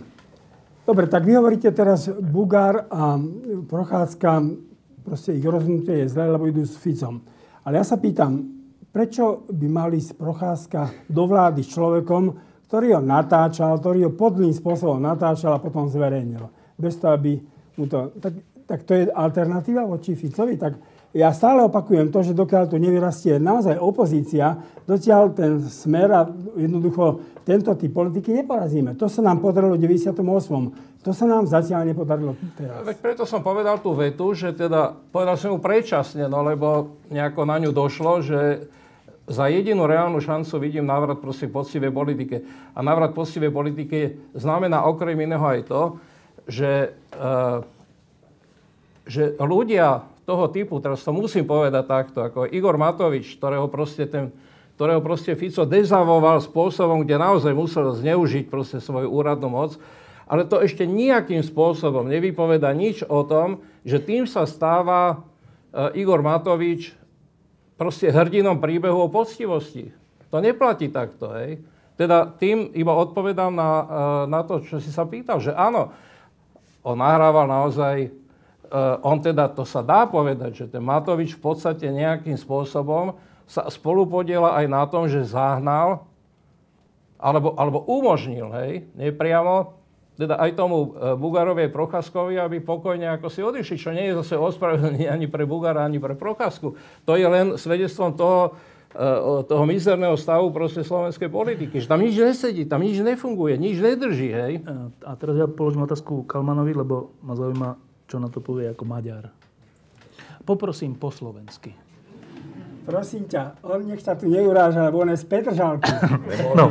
Nebolo by si zabezpečiť simultánne tlmočenie? Simultánne tlmočenie nie je potrebné. Všetci po slovensky rozumieme. um, že uh, Peter povedal zaujímavú vec, že uh, ten, ten, ten nejaký ľudský, morálny, neviem aký zostup správania sa ľudí navzájom v koalícii a opozícii. To bolo na otázku o tom, že ako sa stalo, že z 20-percentného hrdinu bratislavských salónov sa stáva 5-percentný plankton, procházka. Tak, e, Peter hovoril, že, že však oni sa všetci iba klamú a nie sú voči sebe, robia intrigy tak. No ale ja som si vtedy spomenul, že počkaj Peter, ale že veď tí najväčší klamári a takíto, takíto podvodníci, intrigani všeličo, veď tu pravidelne vyhrávajú voľby. Z hodou okolností ale u Procházku sa to nejak nepodarilo. Tak čo, že on síce klame, ale nevie to?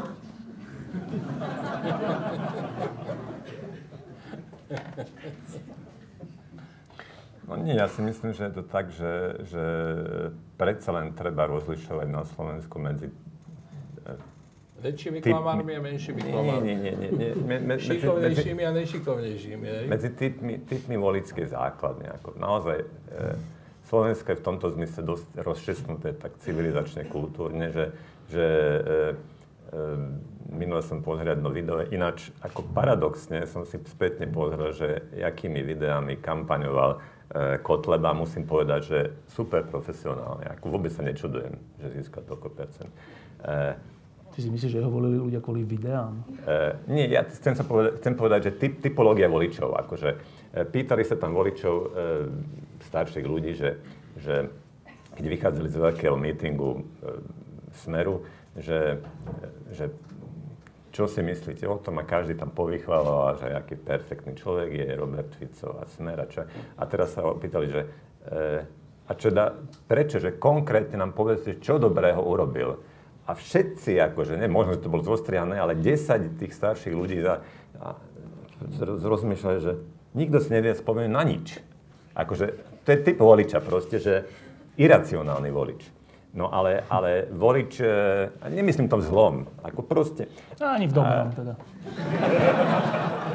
Ale volič tzv. pravice, i keď ja toto veľmi nemám rád, toto nálepkovanie, volič tzv. pravice je predsa len trošku racionálnejší. On očakáva niečo, proste e, on si to chce aj zdôvodniť, že prečo volím. A z tohto pohľadu naozaj Prochádzka e, oslovil toho, toho pravicového voliča, ktorý Aha. od neho o niečo očakával a už v tých posledných týždňoch bol z toho zmetený a sklamaný, sa odvrátil od neho.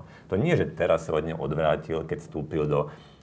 Lebo to, No? Toto vlastne začalo už tými kvázi prezidentskými voľbami, keď sa on začal správať takto ako divne. No, e, no ale rad, pravicový volič si to proste vyhodnotil tak, že sa od neho podsudne odvrátil.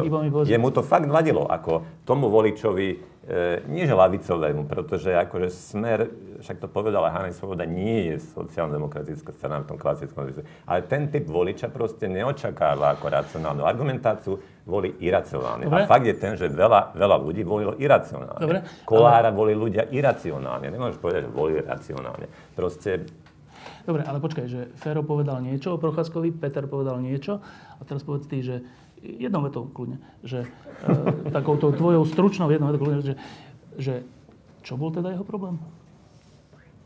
Čí problém? Procházkov? Ale akom zmysle, že bol problém? No neviem. Čo, čo to je za problém, že z 20% sa stane 5%? No však teraz neviem, že ten pravicový volič, ktorý, Ale... ktorý racionálne rozmýšľa a vyhodnocuje si no. veci, postupne no. a niekedy mu to trvá dlhšie, tak on postupne prišiel na to, že toto nie je jeho šálka kávy. Lebo? Pretože mu prestáva, prestáva byť prochádzka autenticky, pre, prestáva byť hodnoverný tými všetkými e, vec, Áno, vecami, vecami čo, čo postupne od počnúť od prezidentských volieb, e, už jak sa aj voči Kiskovi zachová. Proste odtedy a, a to, že sa to naplno prejavilo proste až tie týždne pred voľbami, no akože my všetci sme tu ľudia, ktorí sa venujeme tej politike alebo, alebo povedzme, že ako pravidelne, ale my nemôžeme si myslieť, že ten človek, ktorý má milión problémov, že on každý deň si bude vyhodnocovať, aha, Prochádzka, čo zase urobil. On si to proste tých posledných e, týždňoch, dňoch... Spočíta? Si to spočíta. Proste, fakt ľudia tak nežijú, Dobre. že každý deň žijú politiku, ale tie posledné týždne naozaj, e, posledné týždne naozaj proste sa vytvorila akási taká kvázi revolučná nálada v spoločnosti, že veľa ľudí si uvedomilo, že tu fakt asi sa dá niečo zmeniť. Akože keď ešte pred dvoma mesiaci si väčšina ľudí, však ty vieš, tiež sa pýtaš ľudí, každý a kašľať na nich sa nedá zmeniť, nejdem voliť. A, a tie posledné týždne, neviem, aj vďaka možno tomu veľkému konfliktu medzi, medzi Ficom a Matovičom, vďaka rôznym iným e, veciam, zrazu sa vytvorila taká si iskra, že aha, že, že asi predsa len sa tu dá niečo zmeniť, ideme voliť. A potom si tí ľudia začali racionálne vyhodnocovať, že a teda z tej ponuky, že čo, to boli fakt posledné 2-3 týždne. Ja si nemyslím, že treba viniť akože tých, tých e, sociológov, že to nevieli predpovedať. Toto sa fakt nedalo tak povedať. Dobre, ešte jednu vec, tu nemôžeme opomenúť, e, ktorá je úplne zaujímavá a mňa úplne zarazila v týchto voľbách, že medzi prvovoličmi, teda medzi mladými ľuďmi, e, vyhrali, naj, najviac volili Kolára a Kotlebu. Mladí ľudia, teraz nehovoríme o nejakých že zo zaostalých regiónov. Všeobecne, že prvovoliči, to sú teda z Goetheho a Schillera, to sú ľudia s ideálmi. A u nás volili, že Kotlebu? Ne, um, pokus o vysvetlenie.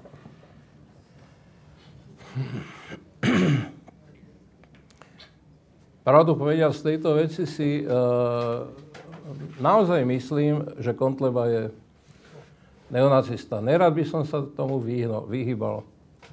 Pretože keď sa človek vyhýba takým pomenovaniam jasným a jednoznačným, uh, tak proste iba zastiera uh, nejakú realitu. Teda vychádzam z toho, že Kotleba svojou históriou, tým, čo hovoril, robil za posledných neviem koľko rokov, odkedy vznikli jeho strany, to jeho ideové pozadie je naozaj nacistické. Hej. Takisto ako v Nemecku si myslím, že robia občas chybu, keď uh, nepovedia, že to, čo sa objavuje v retorike AFD, že to je nacistický uh, tón. tón hej. A nie len tón, to je jazyk. Tí ľudia ten jazyk poznajú, ho odčítajú. Prvýkrát po druhej svetovej vojne, po 70. koľkých rokoch, čo sa táto retorika vôbec môže objaviť na verejnosti. A keď to niekto zľahčuje, tak si vlastne škodí. Takisto, ja by som nezľahčoval, teda, nezľahčoval by som um, to, čo, to, čím Kotleba je. Naozaj si myslím, že tá strana, ako bola zakázaná prvýkrát, mala byť zakázaná druhýkrát, ale nie po voľbách, to je neskoro, ale pred voľbami. Hej, to je veľká zodpovednosť eh, teda ministerstva vnútra, za ministra Kaliňáka hej, a iných, teda, iných orgánov. A, a nemôžem si pomôcť. Proste ten prvovolič na Slovensku, ktorý je frustrovaný a právom veľmi často. Čoho je 18-19 ročný chalan a dievča No, je frustrovaný, je frustrovaný v tej sociálnej vrstve, v ktorej sa pohybuje, v tom prostredí, v ktorom sa pohybuje, v tom kraji, v tom regióne, v ktorom sa pohybuje, však to nie je náhoda, že najviac e, kotlebových voličov je zo stredného a východného Slovenska, teda z oblastí, ktoré sú, e, kde, kde je najväčšia nezamestnanosť, kde sú tie pomery najhoršie, to je proste realita.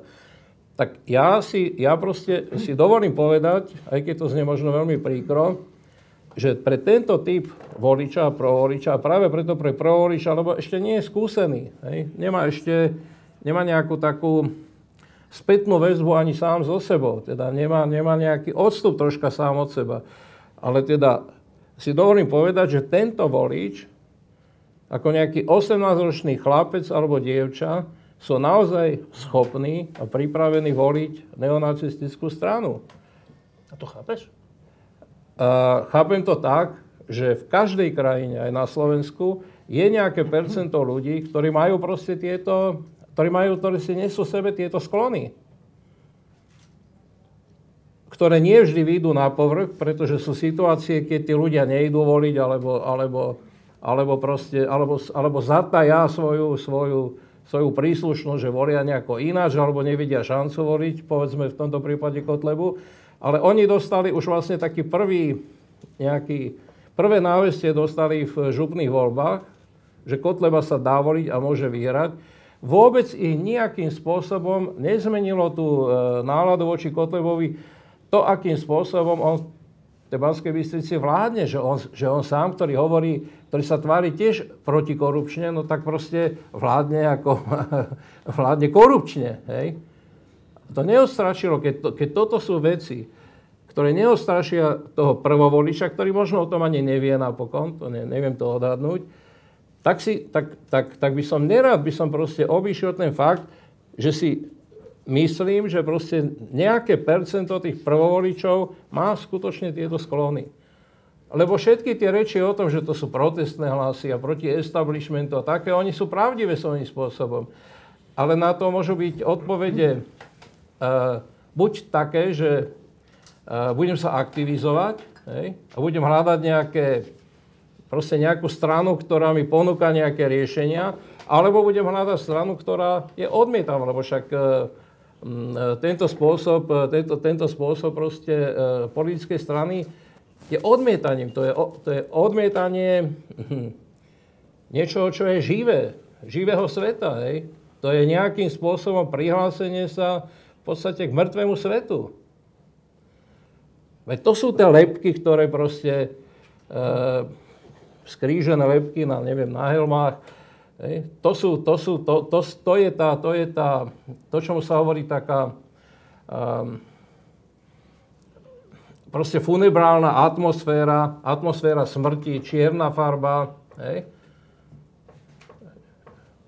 Kresťania hovoria o etike života a etike smrti, ale ona sa neprejavuje len teda v tej oblasti, e, ktorá sa stáva potom e, takou výzvou pre kresťanov, to znamená v oblasti e, počiatku života a počatia a nepočatia, ale tá kultúra smrti a kultúra života, tá existuje uprostred našich životoch a toto je kultúra smrti. Teda Kotleba pre mňa znamená skutočne kultúru smrti. Kalan prvovolič a volenie fašistickej strany? No, ja nepoviem, že prečo som ja nebol e, prekvapený, pretože už v roku 2008 bol zverejnený taký jeden veľk, taký prvý veľký prieskum, že ako, ako zmýšľajú stredoslo, e, ako, ako zmýšľajú stredoškoláci, takto. Stredoslova, stredoškoláci, ako zmýšľajú. E, to sa ináč tak kryje troška, no. A už vtedy to bolo alarmujúce. Ja sa pamätám, že, že čo si, kam si sa o tom aj pohovorilo na ministerstve školstva, ale každý sa na to vykašľa. Proste nič s tým neurobili. E, kde sa ukázalo, že fakt, že, že tie, tie postoje tej mladej generácie sú, sú pomerne extrémistické. Keď tedy to nebolo namierené akože proti utečencom, lebo však žiadne utečenci neboli, ale ukázalo to, že, že fakt e, majú veľmi skreslené predstavy o Romoch, o Maďaroch, o, o proste o hociakej inakosti proste. E, potom sa to zopakovalo ešte, e, neviem, kedy, v roku 2010. E, Trnavská univerzita robila takéto prieskumy. E, reku, e, pred bol simulovaný prieskum volebného správania, kde už zvíťazil Kotleba. Už. A tedy žiadni utečenci neboli. A teraz sa to zopakovalo v januári, e, kde zase urobili taký simulovaný veľký prieskum, a kde, kde už teda vyhral Kotleba a Kolár bol dlhý, či naopak. E, E, ja často chodím medzi tých stredoškolákov, lebo, lebo som v Olympiáde ľudských práv a, e, a tam sa fakt stretám s veľa ľuďmi a v Košickom, v Prešovskom kraji sme mali také, takú debatu s tými, tými mladými ľuďmi a, a sme ich nabádali, však otvore, hovorte, čo si myslíte a začali proste ale sypať akože cigáni sem, tam proste, že špinaví, neprispôsobiví, e, obťažujú nás a kradnú a toto. A, a, ale a, šokujúce to bolo proste, lebo až takto, až takto otvorene to človek nepočuje, akože by som povedal, normálnych ľudí, lebo normálni, de, normálne detská stredoškoláci. E, a keďže mi vyprovokoval, aby, aby naozaj hovorili to, čo si myslia, nie, že čo sa od nich očakáva, bolo to akože úplne zdrvujúce. A im hovorím, že no dobre, ale e, tak dobre, tak kradnú, lebo nemajú čo jesť, a však čo, čo ukradnú e, veci zemiak alebo sliepku, no tak e, to je, ja, ja chápem, že to, že to je, že to je, že strašne irituje tých ľudí, ale však bieli ľudia kradnú o mnoho viac. A tá odpoveď ma úplne šokovala, akože. E, ich odpoveď bola taká, že áno, aj bieli ľudia kradnú, ale kradnú len preto, že vidia, že aj cigáni kradnú a nič sa im nestane. Akože dokážete si ako poskladať takúto logiku, ako to boli inteligentní ľudia, 16-17 roční stredoškoláci. E, tak ja som si vtedy povedal, že toto je fakt, ale vážne. E, a, a potom ale e, ja som nejak nesledoval tú volebnú kampaň, lebo, lebo, lebo ja som, bol, mi bolo jasné, že koho treba voliť proste. Aby, môj zámer bol to, že nejaká strana sa má dostať, ale zámer, že aby mohla vzniknúť nejaká normálna preeurópska vláda, to bol môj. Preto som vôbec ma kampaň nezaujímala. Ale náhodou som si pozrel akože dva týždne pred voľbami tú jednu z debat, kde bol Kotleba. A, som, a ja som si tedy povedal, že no ten sa tam určite dostane. On bol súverne najlepší z tých všetkých, ktorí tam obkecávali proste, nevedeli sa ničomu poriadne vyjadriť. On má jasné message, akože e, ja si myslím, že, že, že to, toto sa absolútne podcenilo. A keď som si ešte pozrel tie jeho videá, no tak tie sú tak profesionálne urobené. No a teraz, e, e, teraz že, že prečo, ako toto všetko? No samozrejme, akože e, mladí majú vždy tendenciu voliť niečo radikálne. To sú akože, však mládež je revolučná. Však to vidno, že, že volili teda, e, paradoxne volili akože e, prvovoliči si vyberali medzi Kotlebom najviac a Sulíkom, lebo na obidvoch e, oceňovali ich. Ako... Kolárom, ne? Ale aj Sulíkom. Dobre, Kolára teraz zabudneme proste, lebo to je fakt akože úplne nesystémový prvok v tejto hre, ale, ale, ale, e, ale fakt si vyberali medzi Sulíkom a, a Kotlebom, lebo ich zaujala tá, tá, tá, tá nejaká radikálnosť, tá príraznosť, čo nevideli na tých ostatných. E, teraz druhá vec, že, že lebo ja sa pýtam tých deciek, že teda prečo, ale však, lebo oni mi tvrdia, že však aj na politológii, akože keď učím, tak tam tiež sa mi niektorí snažili presvedčiť, ale on není taký, že on naozaj akože chce dobre. Politológ, nie že ako nejaký učeň. E, a normálne mi tam racionálne argumentovali, že to tak nie je. E, a ja sa teda pýtam, že či vedia, čo je to 44, čo je magát, či vedia 80. Oni nič nevedia. Ako, oni nevedia. Oni sa v školách neučia o fašizmu, o nacizme. Oni sa neučia o dejinách 20. storočia. Oni sa neučia o základoch demokracie. Oni sa neučia o základoch ľudských práv. Ako toto sa strašne podceňuje. E, oni majú o Európskej únii. Oni nejdú voliť do európskych volieb, ale, ale, ale keď si pozrieš kurikula, za celú povinnú školskú dochádzku. Že nie na vysokej škole, to už neskoro. Na základnej strednej škole majú dokopy 3 hodiny o Európskej únii. Nie, že v jednom ročníku. Za celých 12 rokov, či koľko je povinná školská. 3 hodiny. No čo oni môžu vedieť o Európskej únii? E, čo oni môžu vedieť o... E, vôbec nevie, nepoznajú symboliku nacizmu, ako Peterova, že ja si nacista, ale odkiaľ to on má vedieť proste.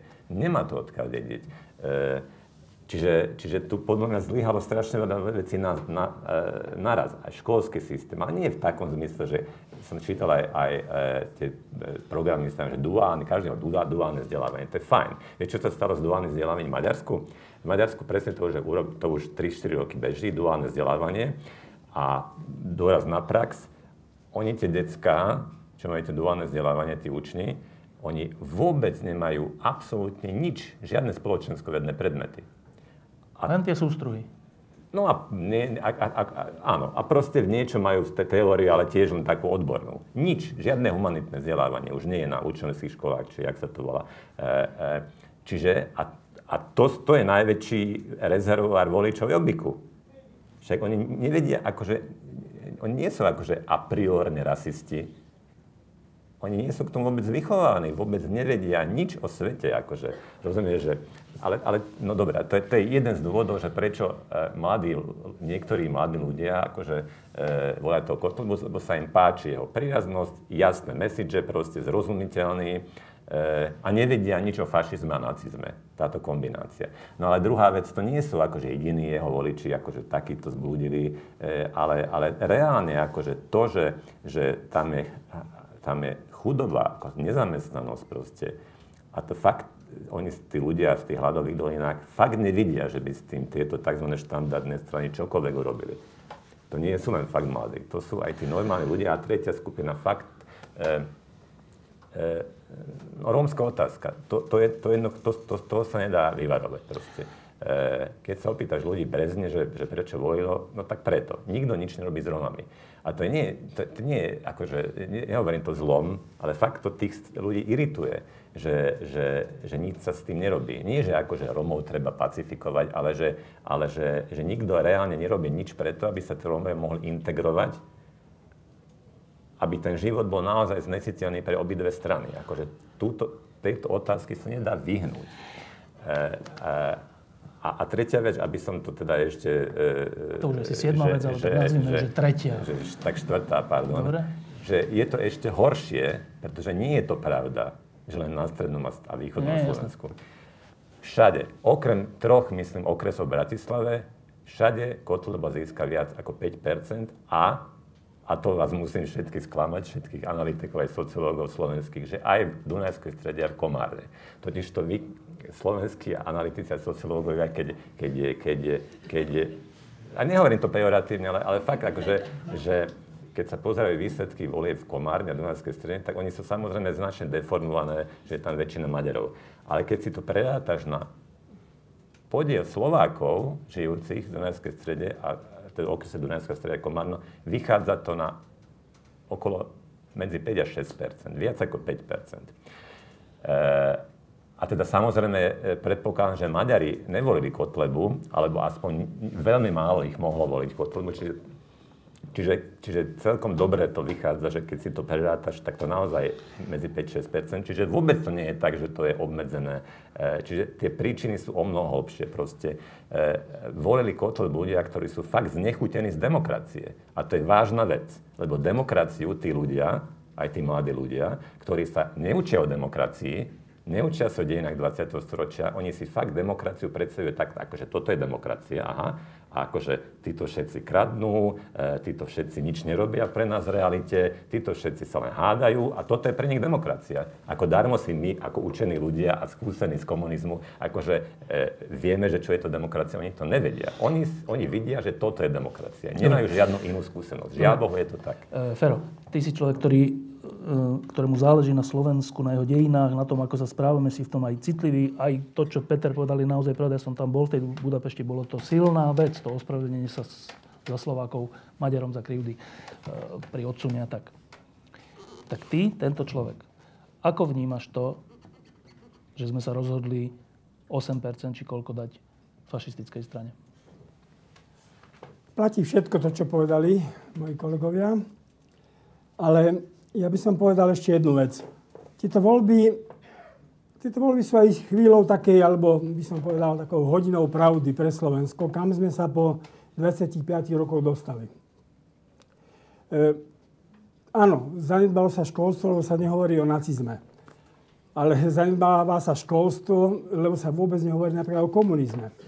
Ale to je ešte, ešte všetko nič ja na Slovensku nevidím ten najmenší nejaký pozitívny alebo nejaké nadšenie alebo nejaký vzťah k Európe. Ale teraz nemám na mysli, prepáčte mi naozaj Európsku úniu, lebo tu ako byrokratický orgán nikdy nejak ľudia radi mať nebudú, ale k európskej kultúre, k európskym dejinám, k tomu úžasnému všetkému, čo sa tu za tie stáročia teda proste udialo, za tisícročia my sa stále cítime proste za Boha a za národ. Teda za národ, ale už že, že sme súčasťou nejakých dejín, aj, aj rakúsko-uhorských a, a potom ďalej, a že sme súčasťou jednej obrovskej kultúry, vrcholnej kultúry, to som nikde na Slovensku nestretol.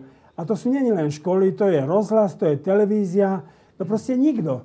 Tu nikto neprináša nejaké posolstvo o tom, že aký úžasný kontinent je teda táto Európa, ale opakujem, v tej kultúre a v dejinách tak samozrejme, že potom vznikajú tie, tie, one, tie protislobodomurárske a neviem, aké sprísahania a to všetko. No proste za 25 rokov sa tu niečo absolútne zanedbalo.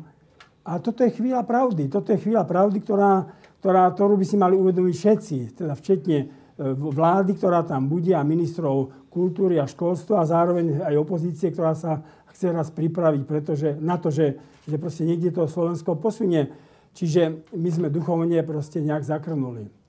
Aj keď hovorím, problémy sú všade a, a dneska som mal taký zaujímavý rozhovor s jedným človekom a ten mi povedal, že vieš, toto všetko je aj problém európsky, pretože tá, lavicová, by som povedal, retorika, tá lavicová retorika spojená s nátlakom na tú politickú korektnosť, že proste nemôžeš takmer presadiť nikde svoj názor v médiách, pretože to je politicky nekorektné, tá bude privádzať k radikalizácii potom. Lebo to vyvoláva potom pocit radikalizácie. Čiže tu sa stratila aj nejaká diskusia v rámci tých demokratických médií. Prepášte mi, ale ja denne sledujem tieto demokratické médiá, aj SME, aj, aj, teda veď, aj ostatné, ale tam tiež není polemika, to je proste absolútny nátlak nejakého názoru. Čiže reakcia na to bude potom radikalizácia. Aj na Slovensku, aj v Európe. Čiže musíme priniesť tú pluralitu nielen do, by som povedal, musíme aj ku, ku sebe, proste nejak otvoriť to, to celé. Tak, ja mám už len jednu otázku, ale ešte predtým máte teraz vy zo pár otázok. Tak e, iba sa prihlaste a ja vám dám mikrofón. Tak nech sa páči.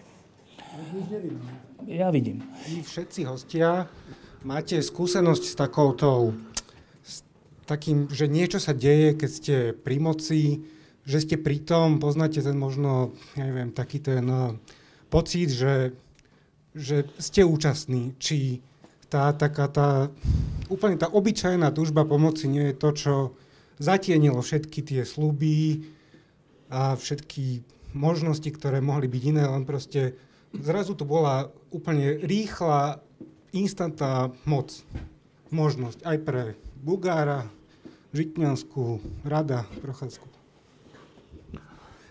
Áno, otázka je asi na toho, kto chce. No. Či na všetkých? Na všetkých, lebo všetci boli účastní takých Áno. spoločenských veľkých vecí. Mikoško nepočúval. Dobre, zajac.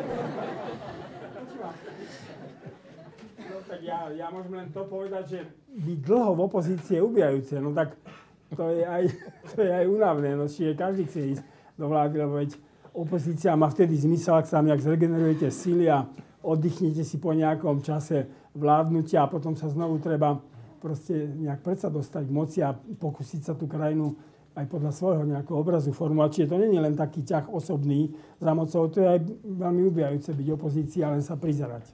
Peter? Či Peter nepočúval? Uh, Kalman. No, samozrejme, že kaž- človek je do politiky, pretože chce moc, nie? Tak ako bez moci sa nič ne, e, nedá dosiahnuť. Však politika je o moci. Tak keď niekto nechce moc, tak nech si ide do kavárne diskutovať s kamarátmi. To je jasné, len otázka je, to, otázka je tá, e, čo, čo, čo teda je stále vysí vo vzduchu, či, či e, treba ísť pomoci za každú cenu a teda aj, aj proti vôli teda naozaj svojich vlastných voličov. A to, na túto otázku ja by som povedal, že nie. Ale, ale, e, ale, ale teda, aby som sa vrátil k tej argumentácii e, e Bélu, že Bugára, že, že keby boli predčasné voľby, tak by sa Kotleba posilnil. Lenže no, to je tá chyba lávky, že, že ak to teda zoberiem ako, ako naozaj nejaký vážny argument, že predsa naozaj je to tak, že ten Kotleba sa posilnil voči Smeru a voči, voči Ficovi. Akože ako táto vláda chce Kotlebu pacifikovať, keď oni zapričinili jeho zostup.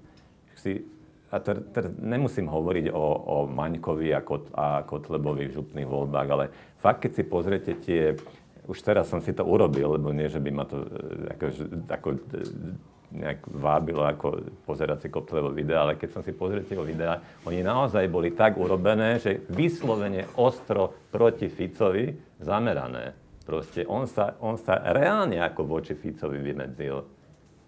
Ako teraz, akože on ho chce pacifikovať, ako to, toto mi nedáva žiadnu logiku. A teda, ako, a teda ak, ak toto má byť e, má byť ako zábrana, že voči akože nárastu e, Kotlebu a teda keď on naozaj sa bude ďalej profilovať voči e, Smeru a Ficovi, ktorý tam teda reálne bude mať hlavnú moc, lebo, lebo teraz čo bude? Akože už teraz Most a, a e, Prochádzka majú spolu len 7%. Čiže adekvátne tomu sa tá koalícia Smer a SNS bude voči ním správať. Oni darmo teraz budú akože argumentovať, však my sme spolu vo voľbách získali a čím ďalej pôjdeme e, v čase, tak tým im budú dávať na, na, najavo, že vy reálne máte len dokopy 3-4% a vy si tu môžete ako trhnúť, ako, ako, ako, ako moc takto, ako pôsobí v praxi. A, teda, a teda potom, ale potom, čo to znamená, že už nebudú žiadne voľby? Lebo keby boli kedykoľvek voľby v ďalších 10 rokoch, tak Kotleba získa 12-15%. Ako toto je ako výsledok tejto argumentácie. Už nemajú byť žiadne voľby kvôli Kotlebovi. Však predsa ako môže byť niekto taký e, málo sebavedomý, že keď o sebe tak vy, vy, vy, e, vyhlasuje, že aký je štandardný, demokratický a neviem čo, že nemá dostatok argumentov, nemá dostatok síly, akože, ako presvedčiť tých voličov, že teda, aby hlasovali proeurópsky. A tuto ja vidím jeden, jeden vážny problém v tom, že, že, že čo si aj ty hovoril, že, že tá štandardná politická scéna, ktorá tu fakt nie je, akože, to predsa má nejaký zmysel, to sa nevytvorilo v Európe len tak, a že niekto si to vymyslel, proste hlavy mu skreslo, že proste akože sociálno-demokratické kresťansko-demokratický či konzervatívny a liberálny prúd, e, prípadne zelení, ktorí sú vlastne liberáli, e, že, že to má nejaký zmysel, že človek sa faktom nejakým spôsobom by mal orientovať, aby sa vedel dobre rozhodnúť. A v tomto zmysle na, naozaj na Slovensku tu každý chce zakladať furt nejaké pravicové strany. Ale to, čo sú fakt chyba na Slovensku, nejaká slušná sociálno-liberálna strana. Sociálne liberálna, hovorím to akože, pretože e, ja som kladal veľké nádeje do, do, do Sasky, pretože oni to majú v názve, že sú sociálno-liberálna strana Sloboda a Solidarita. V realite sú čo? V realite sú libera, libertariánska, e, euroskeptická strana, v ktorom je zo pár, 3-4 sociálnych liberálov niekde, akože, ktorí v skutočnosti e, nedokážu e, tie najväčšie excesy proste, ktoré, ktoré reálne akože sa udejú, e, vyvážiť. A vy nemôžete proste tých chudob, tú chudobu a tých desperátnych ľudí tam v tých hladových dolinách akože pravicovou politikou a heslami laissez-faire kapitalizmu akože privábiť.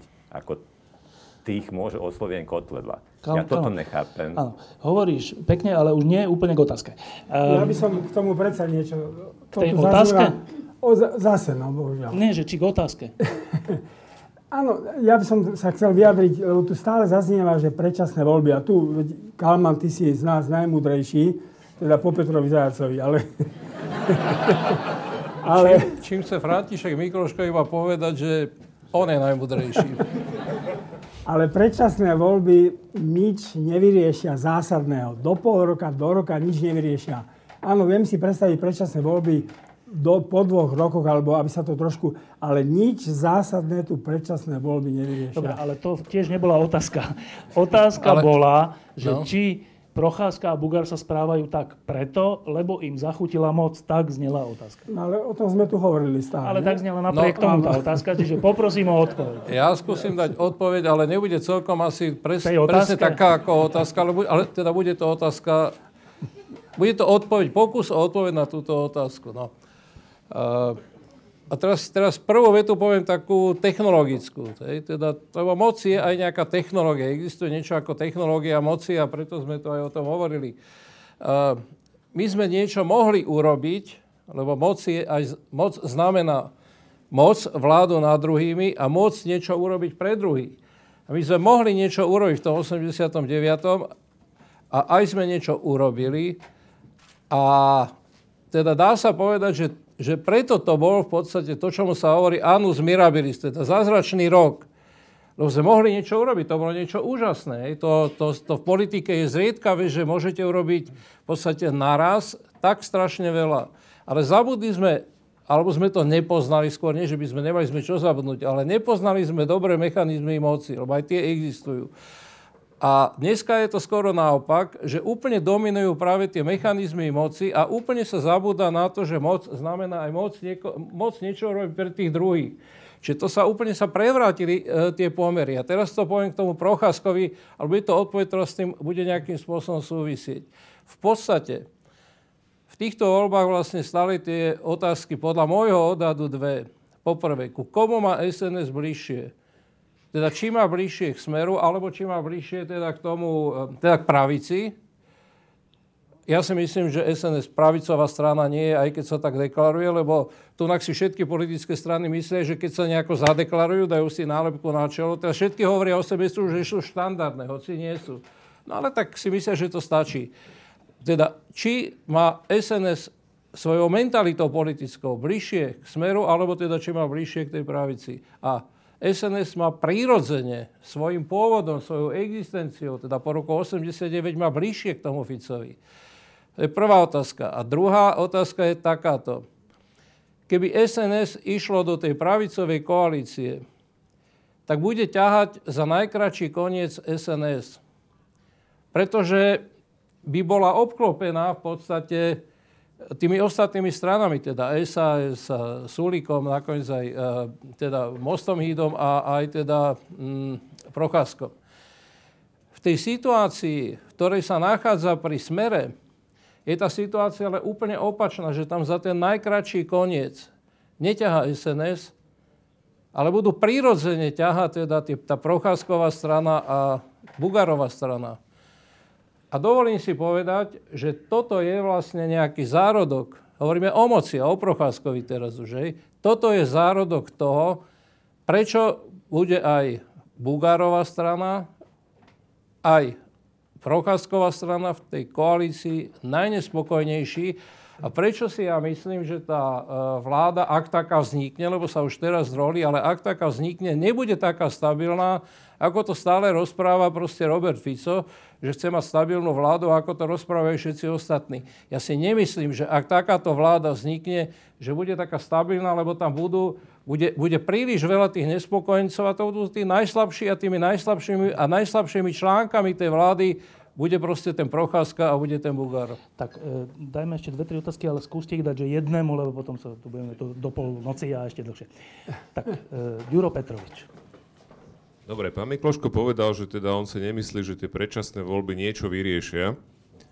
Uh, ja by som to možno predsa len si dovolil smerovať na všetkých, lebo to je dosť podstatná otázka, prepač.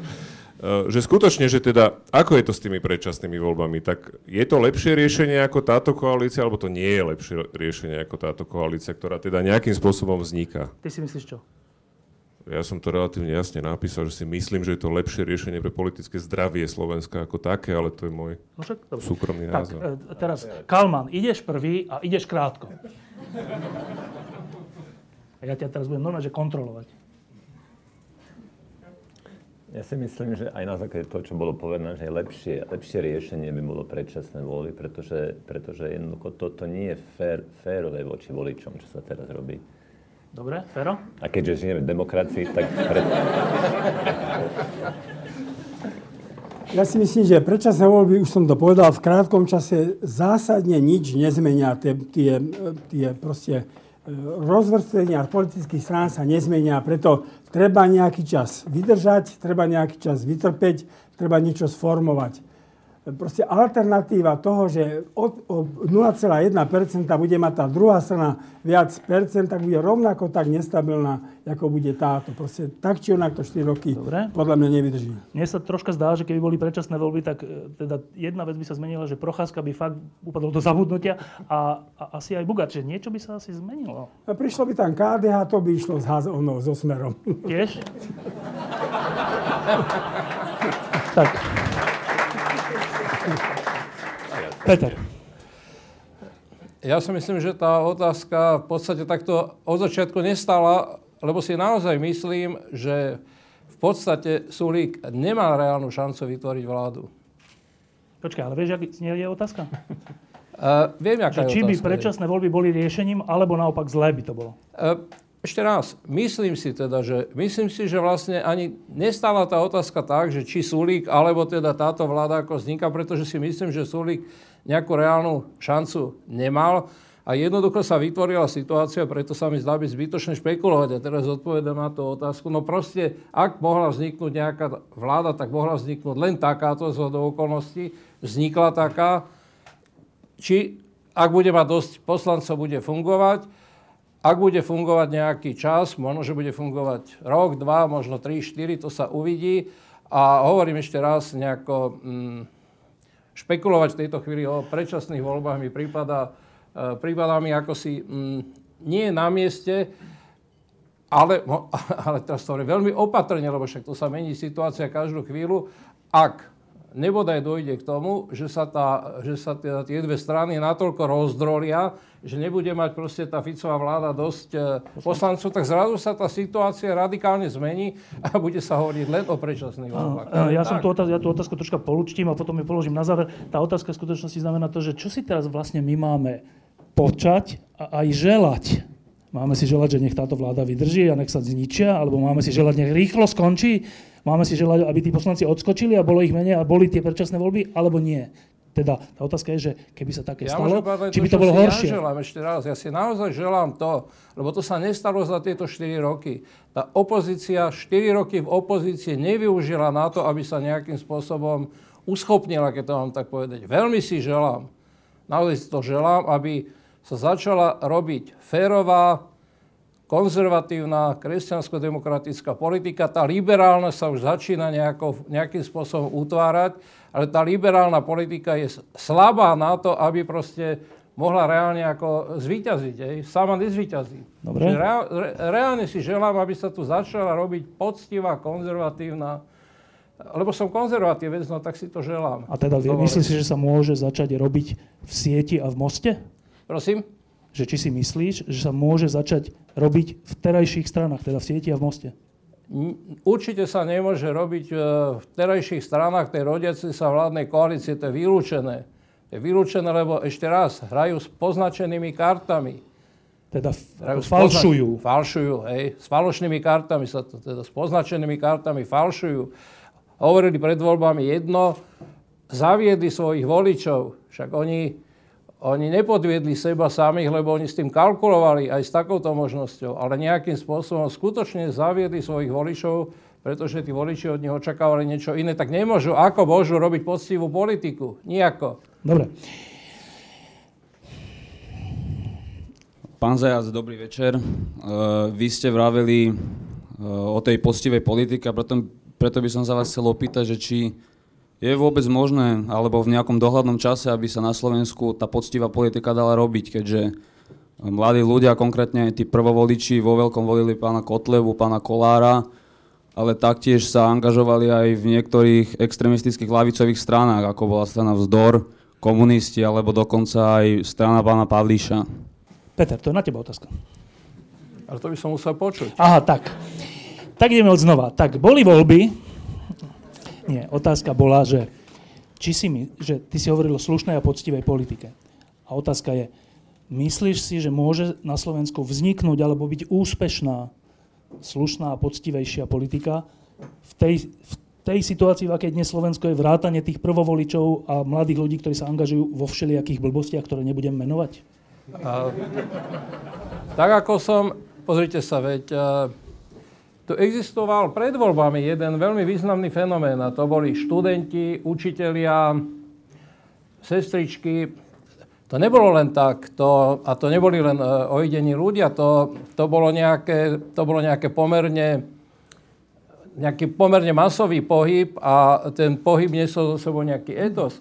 Teda inými slovami povedané, je tu taká objednávka. Je tu objednávka na slušnú, poctivú politiku. To je objednávka tých ľudí, ktorí protestovali v nádeji, že budú mať za sebou nejaké politické strany, ktoré proste ich záujmy, a to je záujem na dobré vzdelávanie, na dobré zdravie, že ich naplnia. Tí politici to nesplnili. V tom je možno najväčšia zrada tých politikov, že vlastne dostali nejakú jasnú objednávku. Tá objednávka nebola nejasná, tá objednávka bola jasná.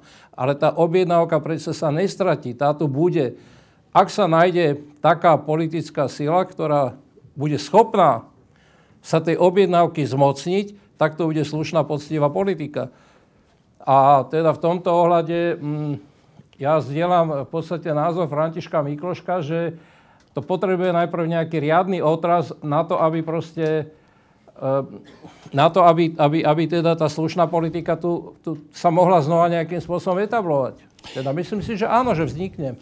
No, e, teraz urobím taký experiment, že či sme odolní voči kradnutiu a odovzdávam mikrofón takto medzi, medzi ľuďmi. Ďakujem.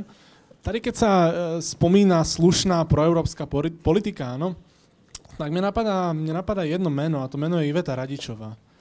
Myslíte si, že potrebuje Slovensko na to, aby sme sa dostali z tohto, z tohto ako to povedať slušne, priekaku, v akom sme momentálne s, eh, s Ficom a podobne? Myslíte, že Slovensko potrebuje ďalšieho takého politika, ako bol Procházka, že teraz bol teraz on niečo nasľubuje, potom sa to nepodarilo síce, ale že on je nejaký superman, ktorý teraz príde a teraz nastolí slušnú politiku. Mne sa stále e, vynára meno Iveta Radičova.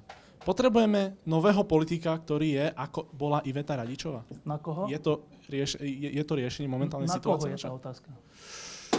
Nepovedzte, že na všetkých. na pána Mikloška, povedzme. Musí byť na Františka Mikloška, lebo ja som ho nepočul. je. Ja si myslím, ja si myslím, že Iveta Radičová tú príležitosť mala a nevyužila ju. Proste mala ju a mala ju dlhodobo. A proste alebo nemala chuť, alebo proste nemala na to, aby ju využila. Ale tak, ako sa ukázala veľmi zaujímavá v prezidentských voľbách, tak v tej stranickej politike tú príležitosť nevyužila nejakým spôsobom. Čiže ja si myslím, že bude treba, aby vyrastol niekto nový. E, zaujímavý projekt sa tu rodí cez toho rybníčka. Ja sa neodvážim povedať, čo z toho bude, ale on túto ašpiráciu zrejme má, že chce vstúpiť do toho priestoru, e, nazvime to konzervatívneho kresťanského. Na to sa pozerám s istou nádejou. Ja si nemyslím, že to je schopné v krátkom čase KDH. Tie ostatné strany takisto si nemyslím. Vôbec si nemyslím, že to môže vzniknúť z Olana. Olano má veľa percent, ale spôsobom, že tam dalo zaujímavých ľudí, ale politická strana je v mojich očiach niečo iné. Proste svojimi víziami a možno schopnosťou obsadiť posty a mať, by som povedal, ministerské alebo štátnické nejaké vízie. Čiže, čiže ja tu kladám istú nádej do Richarda Rybníčka. Neviem, či ešte niečo iné vznikne. Ale z toho, čo tu dneska existuje, alebo čo tu aj bolo, a teraz pri všetké úste si myslím, že tá šanca tu nie je. Dobre. E, neviem, kde je mikrofón, ale viem, že tu sú ešte niekde... Áno, nech sa páči. Dobrý večer. Uh, chcem sa spýtať na jednu tému, ktorú, ktorá mi trošku možno chýbala, dotkli sme sa jej, ale uh, riešili sme veci, alebo teda diskutovali ste o tom, čo viedlo pána Bugara, čo viedlo pána Procházku k tomu, tým, tomu zmene, zmenu postoja, hlavne tak rýchlo v rámci tej jednej soboty. Uh, ja tam vidím aj obrovský vplyv uh, oligarchov tých ste spomenuli, mecenášov, sponzorov, akokoľvek ich nazveme. A to je podľa mňa uh, určitý fakt slovenskej politiky, ktorá, ktorý je veľmi silný. Nie som naivný, všade na svete sú uh, priaznivci strán, ktoré, ktorí dávajú do toho peniaze, ale ja mám taký pocit, a to by som bol rád, keby sme trošku uh, počuli od pánov. Práve to, že ste boli tak blízko uh, v rámci tej moci, kde ste určite zažili a počuli, alebo, teda, alebo zažili vplyv tých ľudí, ktorých my nevidíme, ktorí nie sú na obrazovkách, ale majú jednoznačný vplyv. A si myslím, že vieme, kto sú za Smerom, kto je za Most Hitom, kto je za tým, za tým. Pán Procházka si zobral zaujímavý úver, ktorý je okamžite splatný a tak ďalej a tak ďalej. Peniaze hybu svetom. A tu ten vplyv, respektíve váš komentár práve cez priezor peňazí ešte dnes podľa mňa úplne nezaznel, takže na toto by som bol zvedavý. Dobre. E, teda je myslím, že nakoľko to, ako sa správajú politici, je e, spôsobené ľuďmi, ľuďmi v pozadí, o čom my na prvý pohľad nič nevieme. Ako je vaša skúsenosť? Môžete asi všetci, ale fakt, že skúste krátko. Je to veľká, je to veľký vplyv? Peter.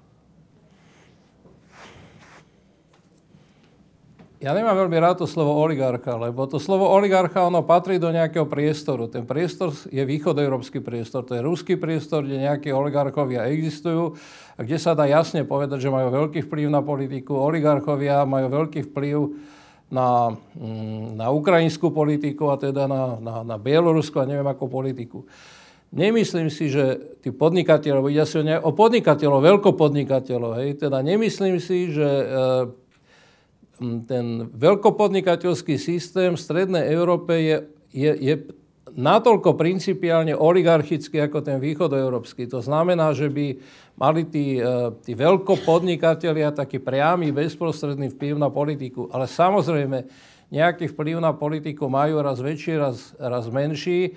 Ehm, to prepojenie tam reálne existuje, to sa nedá ako si poprieť, ale nemyslím si, že má teda ten oligarchický charakter v tom zmysle, že si, že si len tí veľkopodnikatelia vyberajú ako figurky tých, tých politikov. To sa, mi ne, to sa mi nezdá, môžem sa myliť, ale ne, ne, nezdá sa mi to. Nezdá sa mi to, že ten vzťah by bol taký, aspoň ty sa pamätáš na to, že by, že by vzťah KDH bol taký, že by, že by, že by to bola až taká, taká bábková, figurkovitá závislosť, e, povedzme, e, tej politickej elity v KDH od, od naozaj od nejakých e, teda takýchto veľkopodnikateľov.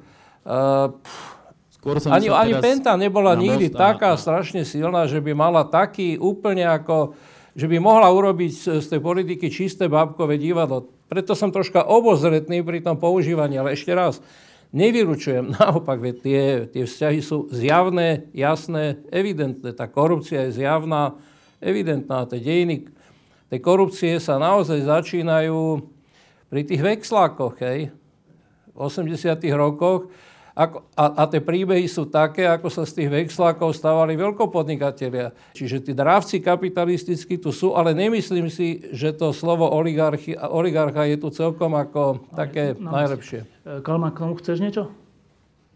S nádejou sa pýtam, že nie, ale teda... Ja v zásade súhlasím s tým, čo povedal Peter, ale, ale o tom, že tam sú nejakí, o tom siahodlho hovorila už aj Iveta Radičová, teda ja som nikdy nebol tak blízko vysokej politike ako ona, tak hádam niečo o tom vie, ale to, že, že jeden z tých veľkopodnikateľov akože e,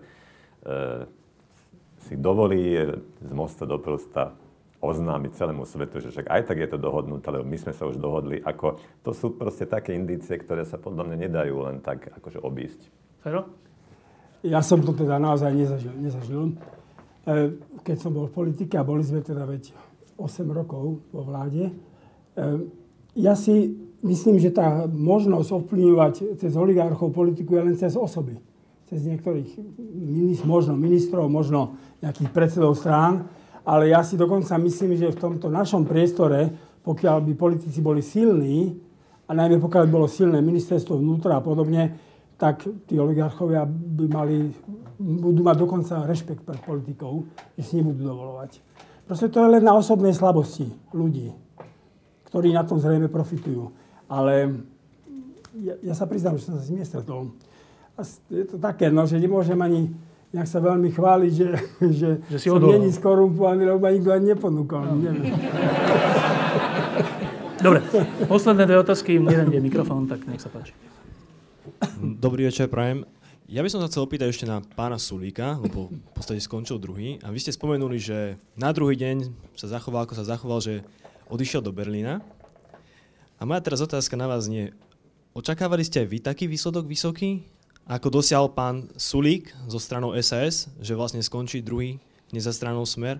Či ste neočakávali niekoho iného, možno práve pána Matoviča, ktorý sa asi najviac vyhradil voči pánovi Ficovi, voči jeho osobe, tým známym tričkom, ktoré doposiaľ nosí.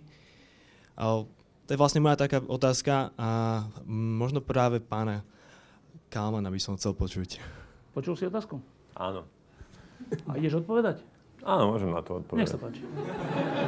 Ja, ja sa ešte odvodním, prečo práve vás, lebo uh, ja som taktiež typoval pána Kotlebu do parlamentu a Keďže si spravil ste si nejaký prieskum podľa všetkého, že kto ako by asi mal skončiť po voľbách, typujem, že asi ste sa možno najlepšie trafil so, s SAS-kou. To je môj osobný asi typ. Ďakujem. No ja som očakal, že SAS bude mať blízko 10%. Takže to som si nemyslel, že budú mať až 12, ale blízko 10% som si myslel. A ja poviem, že asi podľa mňa asi čo, čo mohlo zo... Tri, tri hlavné dôvody boli podľa mňa, že SAS získala. Áno, a teraz je tá stručná odpoveď. Po maďarsky sa hovorí, že három a Maďar Igoščák, že ak do sa všetko dobre. No, ja a... viem, menšie je to három deci, ale dobre. Három deti to už trošku veľa. Pričom Fero si myslí, že három deti sú dva deci, ale tak to neviem.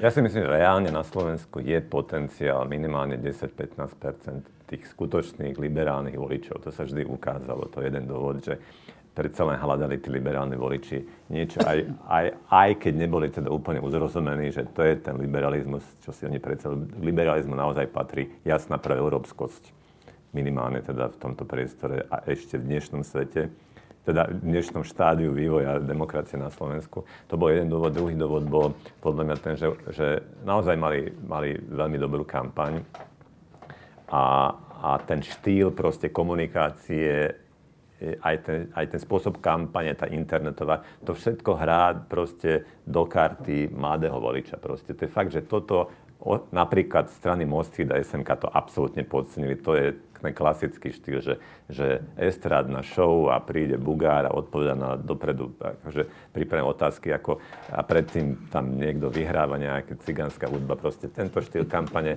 ako absolútne. No a to je druhý dôvod tretí dôvod, že naozaj akože e, bola tam časť voličov, ktorí naozaj e, volili SAS tých posledných dvoch, troch dňoch, alebo možno týždni sa rozhodli, naozaj to tak vyzeralo. Tie prieskumy verejné mienky ukázalo, že môže, môže byť SAS ohrozený. Čiže volili proste preto, aby teda sa tam dostali. E, čiže tri, tie tri dôvody podľa mňa sú úplne racionálne. Dobre. E, posledná otázka. Odovstajte si mikrofón. Je ešte nejaká? Mám jednu otázku krátko, že proč sa nezakáže vlastne tá Kotlebová strana? Pokud fakt propagujú fašizmus, akože áno, a človek má z nich strach, když ich vidí v těch uniformách, jak hajlujou, tak jednoducho zakázať a je to vybavené, ne?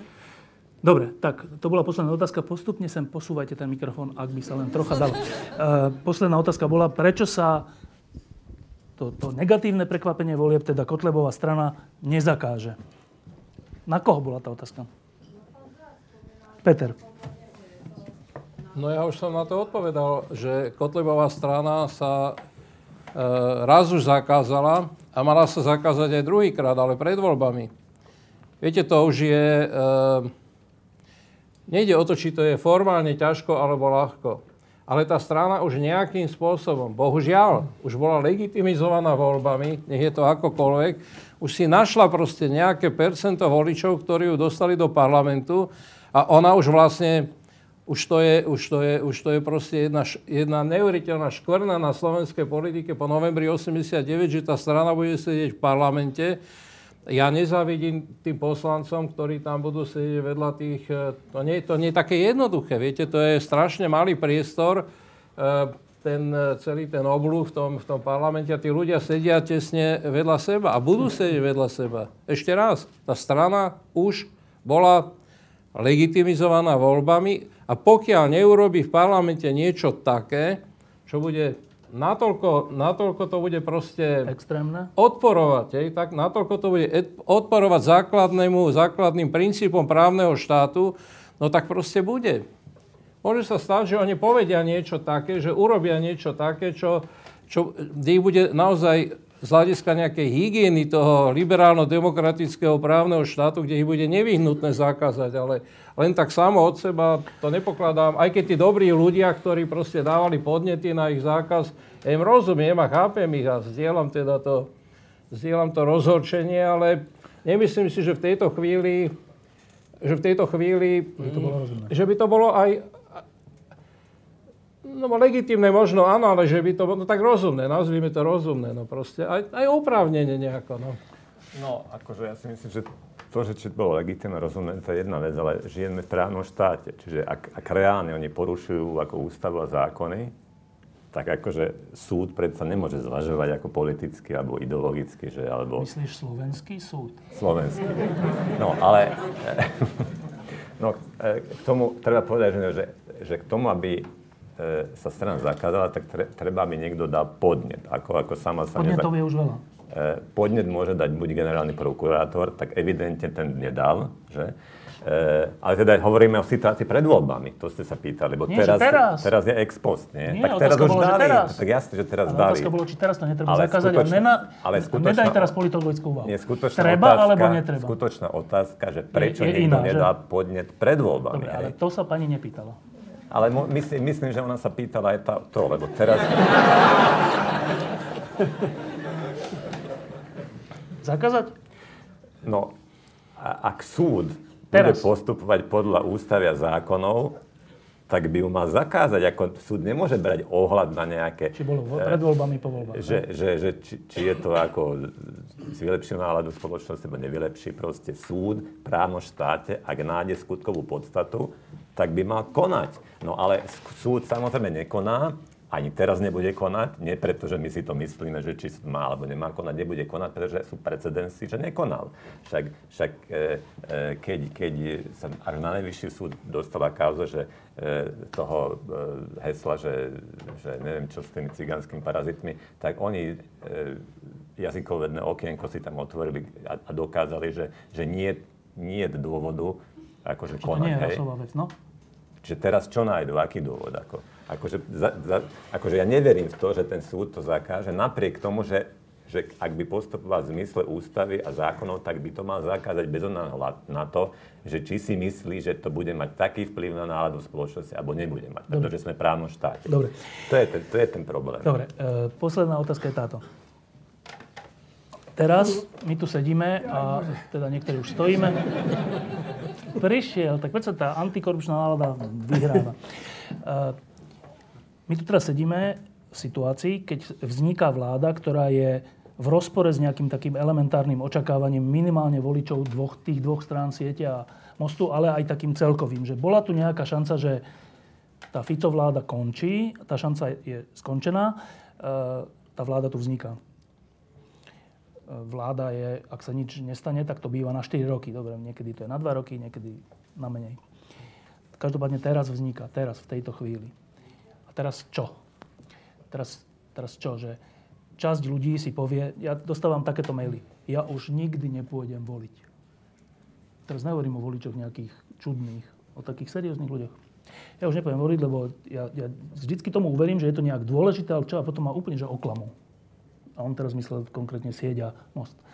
Ale ten pocit je taký širší, že takej frustrácie nejakej, že ešte aj tá maličká šanca že sme si ju zmarili sami. Nie, že Fico nám ju zmaril, ale my sme si ju zmarili. My, tí iní, ako keby. Neviem, či sme iní v skutočnosti. No. A teraz, čo s týmto pocitom? Lebo tento pocit je hrozný a ak mu podľahneme, tak vtedy len nastane ako také troška peklo. Lebo len vtedy nastane to, že potom tam tí si nikdy nepovedia, že my už nepôjdeme voliť. Tí si tých svojich budú stále voliť. Dobre, ale dá sa z tejto z tohto sklamania, zrady alebo úplného nerešpektovania vlastných voličov. Dá sa z toho nejako dostať? Môžeme a máme byť v tejto situácii ešte nejako aktívni? Peter Zajac. V podstate e, takou zvláštnou odpoveďou e, bola situácia pred týmito voľbami. Už sa troška na to zabúda, ale fakticky až cirka mesiac pred voľbami sa tá nálada sa zmenila a teda aj sa zlomila, pretože dovtedy unizono všetky médiá, teda aj všetci, všetci opoziční voliči hovorili, že z toho nemôže byť nič, lebo tá opozícia za nič nestojí. Čo v zátvorke bolo aj pravda, aj sa to ukázalo napokon. Ale teda za posledný mesiac, a menovite teda za posledné dva týždne, e, došlo k takej mobilizácii ľudí predovšetkým, že tá nádej sa proste oživila. Ja si myslím, že tá, že tá nádej sa, že ona, že ona je prírodzenou ľudskou vlastnosťou, že, že teda aj tá, aj to, tá náš, lebo, to, lebo tento postoj terajší, že ja už nepôjdem voliť, to, je, to, to nie je postoj rezignácie, to je postoj naštvanosti. A naozaj si myslím, že proste ak budú mať ľudia poctivú ponuku, ale musia si dávať pozor na to, aby nejako vedeli rozlišiť tú nepoctivú ponuku od poctivej. Lebo sa už teraz mohli naučiť, že dostali aj nepoctivé ponuky, lebo to boli ponuky nepoctivé, ktoré dostávali um, od niektorých z tých politických strán. Ak dostanú poctivú ponuku, tak som si istý, že k tej zmene môže dojsť, lebo tá zmena bude nevyhnutná. Ak bude Slovensko chcieť vyzerať troška ináč ako posledný pasažier v tom poslednom podpalubí a nech mi to N. Applebaumová odpustí, ale to horné poschodie vyzerá vždy len tak, ako vyzerá aj to podpalubie. V tom sa ona Seca Kramenský milí, keď hovorí, že čo sa tu na ty v tom podpalubí, čo oni tak ako si tam riešia svoje malé problémy. My si neriešime svoje pro, malé problémy, my riešime aj problémy, ktoré budú mať veľký vplyv na osud teda celej Európy, pardon, nech ide domov, milá Applebaumová, ktorú mám ináč veľmi rád. Neviem, či to podpalubie ne, ne, nedodal iba on. To som ja k tomu dodal, nie. Teraz to hovorím ako patriot. Áno, čiže N, N Applebaumová, poď naspäť, lebo si to nepovedal. Uh, nádej či beznádej? No, toto považujem za, za, za jeden z tých dôsledok, dôsledkov toho, čo, čo teda ako, ako si zvolili ďalší postup pán Bugár a pán Prochádzka, že práve toto tým dosiahli. Teda minimálne ich voliči takto rozmýšľajú. Čiže keď, keď oni si to zdôvodňujú tým, že, že, že treba ísť do tejto vlády preto, že treba zabádiť Kotrebovi, tak práve dosiahnu opačný efekt že tí voliči sú ešte viac nechutení, pretože povedia, že však aj tak sú všetci rovnakí, aj tak nás oklamú a nepôjdu voliť, ale tí Kotlebovci pôjdu voliť. Čiže dosiahnu presný opak. No ale teraz, aby to, aby to nevyznelo nejak e, katastroficky, e, ja si myslím, že e, tak keď sa zostaví tá vláda, OK, tak ako budeme to rešpektovať, však ako nakoniec sa tak dohodli a vôbec, e, ja si myslím, že to, že ľudia vyjadrujú svoj názor aj teraz, že vypisujú a, a protestujú, to je úplne normálne, to je demokratické, svoj, vyjadrujú svoj názor a, a ten názor si tí ľudia musia vypočuť jednoducho. Druhá vec je avšak tá, že, že to, čo urobil proste akože Orbán v roku 2006, že ako vyvolal, vyvolal proste protidemokratické, protisystémové protesty a vlastne nepokoje a vykrikoval akcia ľudí na ulici, akože na ulici my zmeníme režim, tak to ja nepodporujem proste. Keď sa dohodli, nech si to riešia a ja si myslím, že 4 roky to nemôže vydržať táto vláda. E, takáto. A vôbec nie preto, že by, by sympatizoval s jedným alebo s druhými, to, to jednoducho nejde. V praxi to nemôže vydržať. Ale na druhej strane tí, čo chcú prísť novými myšlienkami a chcú prísť naozaj s proeurópskymi, e, skutočnými, konzervatívnymi, liberálnymi a socialistickými či sociálno-demokratickými stranami, tak tí ale sakramensky musia makať. Ako to tak nejde, že, akože, že takáto štandardná strana sa dá urobiť za mesiac a kolár. Akože to musia teraz začať makať. Jednoducho sa musia s tým zmieriť, že OK, dobre, tak, tak, tak sa dohodli, nech si to robia e, musia akože, ale musia začať tie strany už Prečo tvoriť. Prečo hovoríš, že oni? Jakže oni? No tí, ktorí ty? plánujú zakladať nejaké ty? seriózne, akože konzervatívne a socialistické. Ty začni makať. No ale ja teraz tú, tú chvíľu mám vyhlásiť, že začnem makať na nejaké strane, tak akože predsa my, tu teraz, my sme tu teraz ako politológovia, nie ako mm. politici. Takže ja si myslím, že samozrejme, akože však samo od seba sa nič neudeje. Máš tu nádej, že sa to podarí? No, e, tak áno, tak keby som nemal nádej, tak, tak sa odsťahujem na Nový Zéland, hádam, nie? Tak zatiaľ, zatiaľ sa nechcem odsťahovať na Nový Zéland. Prečo na Nový Zéland? Práve? Lebo tam to vyzerá zatiaľ ako celkom slušne. To len preto, to len preto že tam nedovidíme. Ale, uh, nádej Slovenska 2016 a Fero Mikloško. Ja si myslím, že to nie je len politický problém, že to je komplexný problém celého tohto národného alebo štátneho spoločenstva. E, Slovensko mentálne ide v takých rytmoch, že vždy sa vypie k, nejak, vypie k nejakému zopeťu a potom prichádza taký útlm. E, ja si myslím, že treba urobiť všetko preto, aby sme, aby sme k tomu zopeťu znovu to obyvateľstvo nejak, by som povedal, nabudili. Ale to nie je len politický problém. To je problém proste celej tej výchovy, celej atmosféry, kultúry, jednotlivých vzťahov. My teraz sme zbadali, že sme proste v nejakom závoze, takom celkovom, by som povedal, mentálnom. A to si žiada každého. A z toho potom môže vyrazť aj, aj by som povedal, nejaká politická strana. Nádej alebo záchrana Slovenska není v politických stranách, je vo všetkom. A to sa, to sa, to sa týka aj církvy. Aj církvy budú musieť prejsť nejakým takýmto proste nejakou očistou, pretože tiež vajatajú, nevedia, nevedia, ak sa ďalej pohnúť. Nehovoriac o tom, že, že môžeme padnúť do veľkého európskeho chaosu, alebo nevieme, čo, tu, čo nás tu čaká, či vojna, alebo niečo. Či je to chvíľa skúšky, ale to je nádhera žiť časy, keď, keď sme povládli k nejakým skúškam. Nič viac by sme si nemali prijať. A, my sme zažili pád komunizmu, zažili sme 68. zažili, potom 89. potom mečiarizmus. Čiže tých periód bolo viacej a každá sa zatiaľ podarila nejako prekonať. Proste je to fantastické.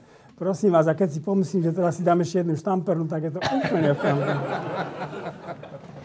Tak, e, to bolo verejné natáčanie pod lampou v KC Dunaj v Bratislave.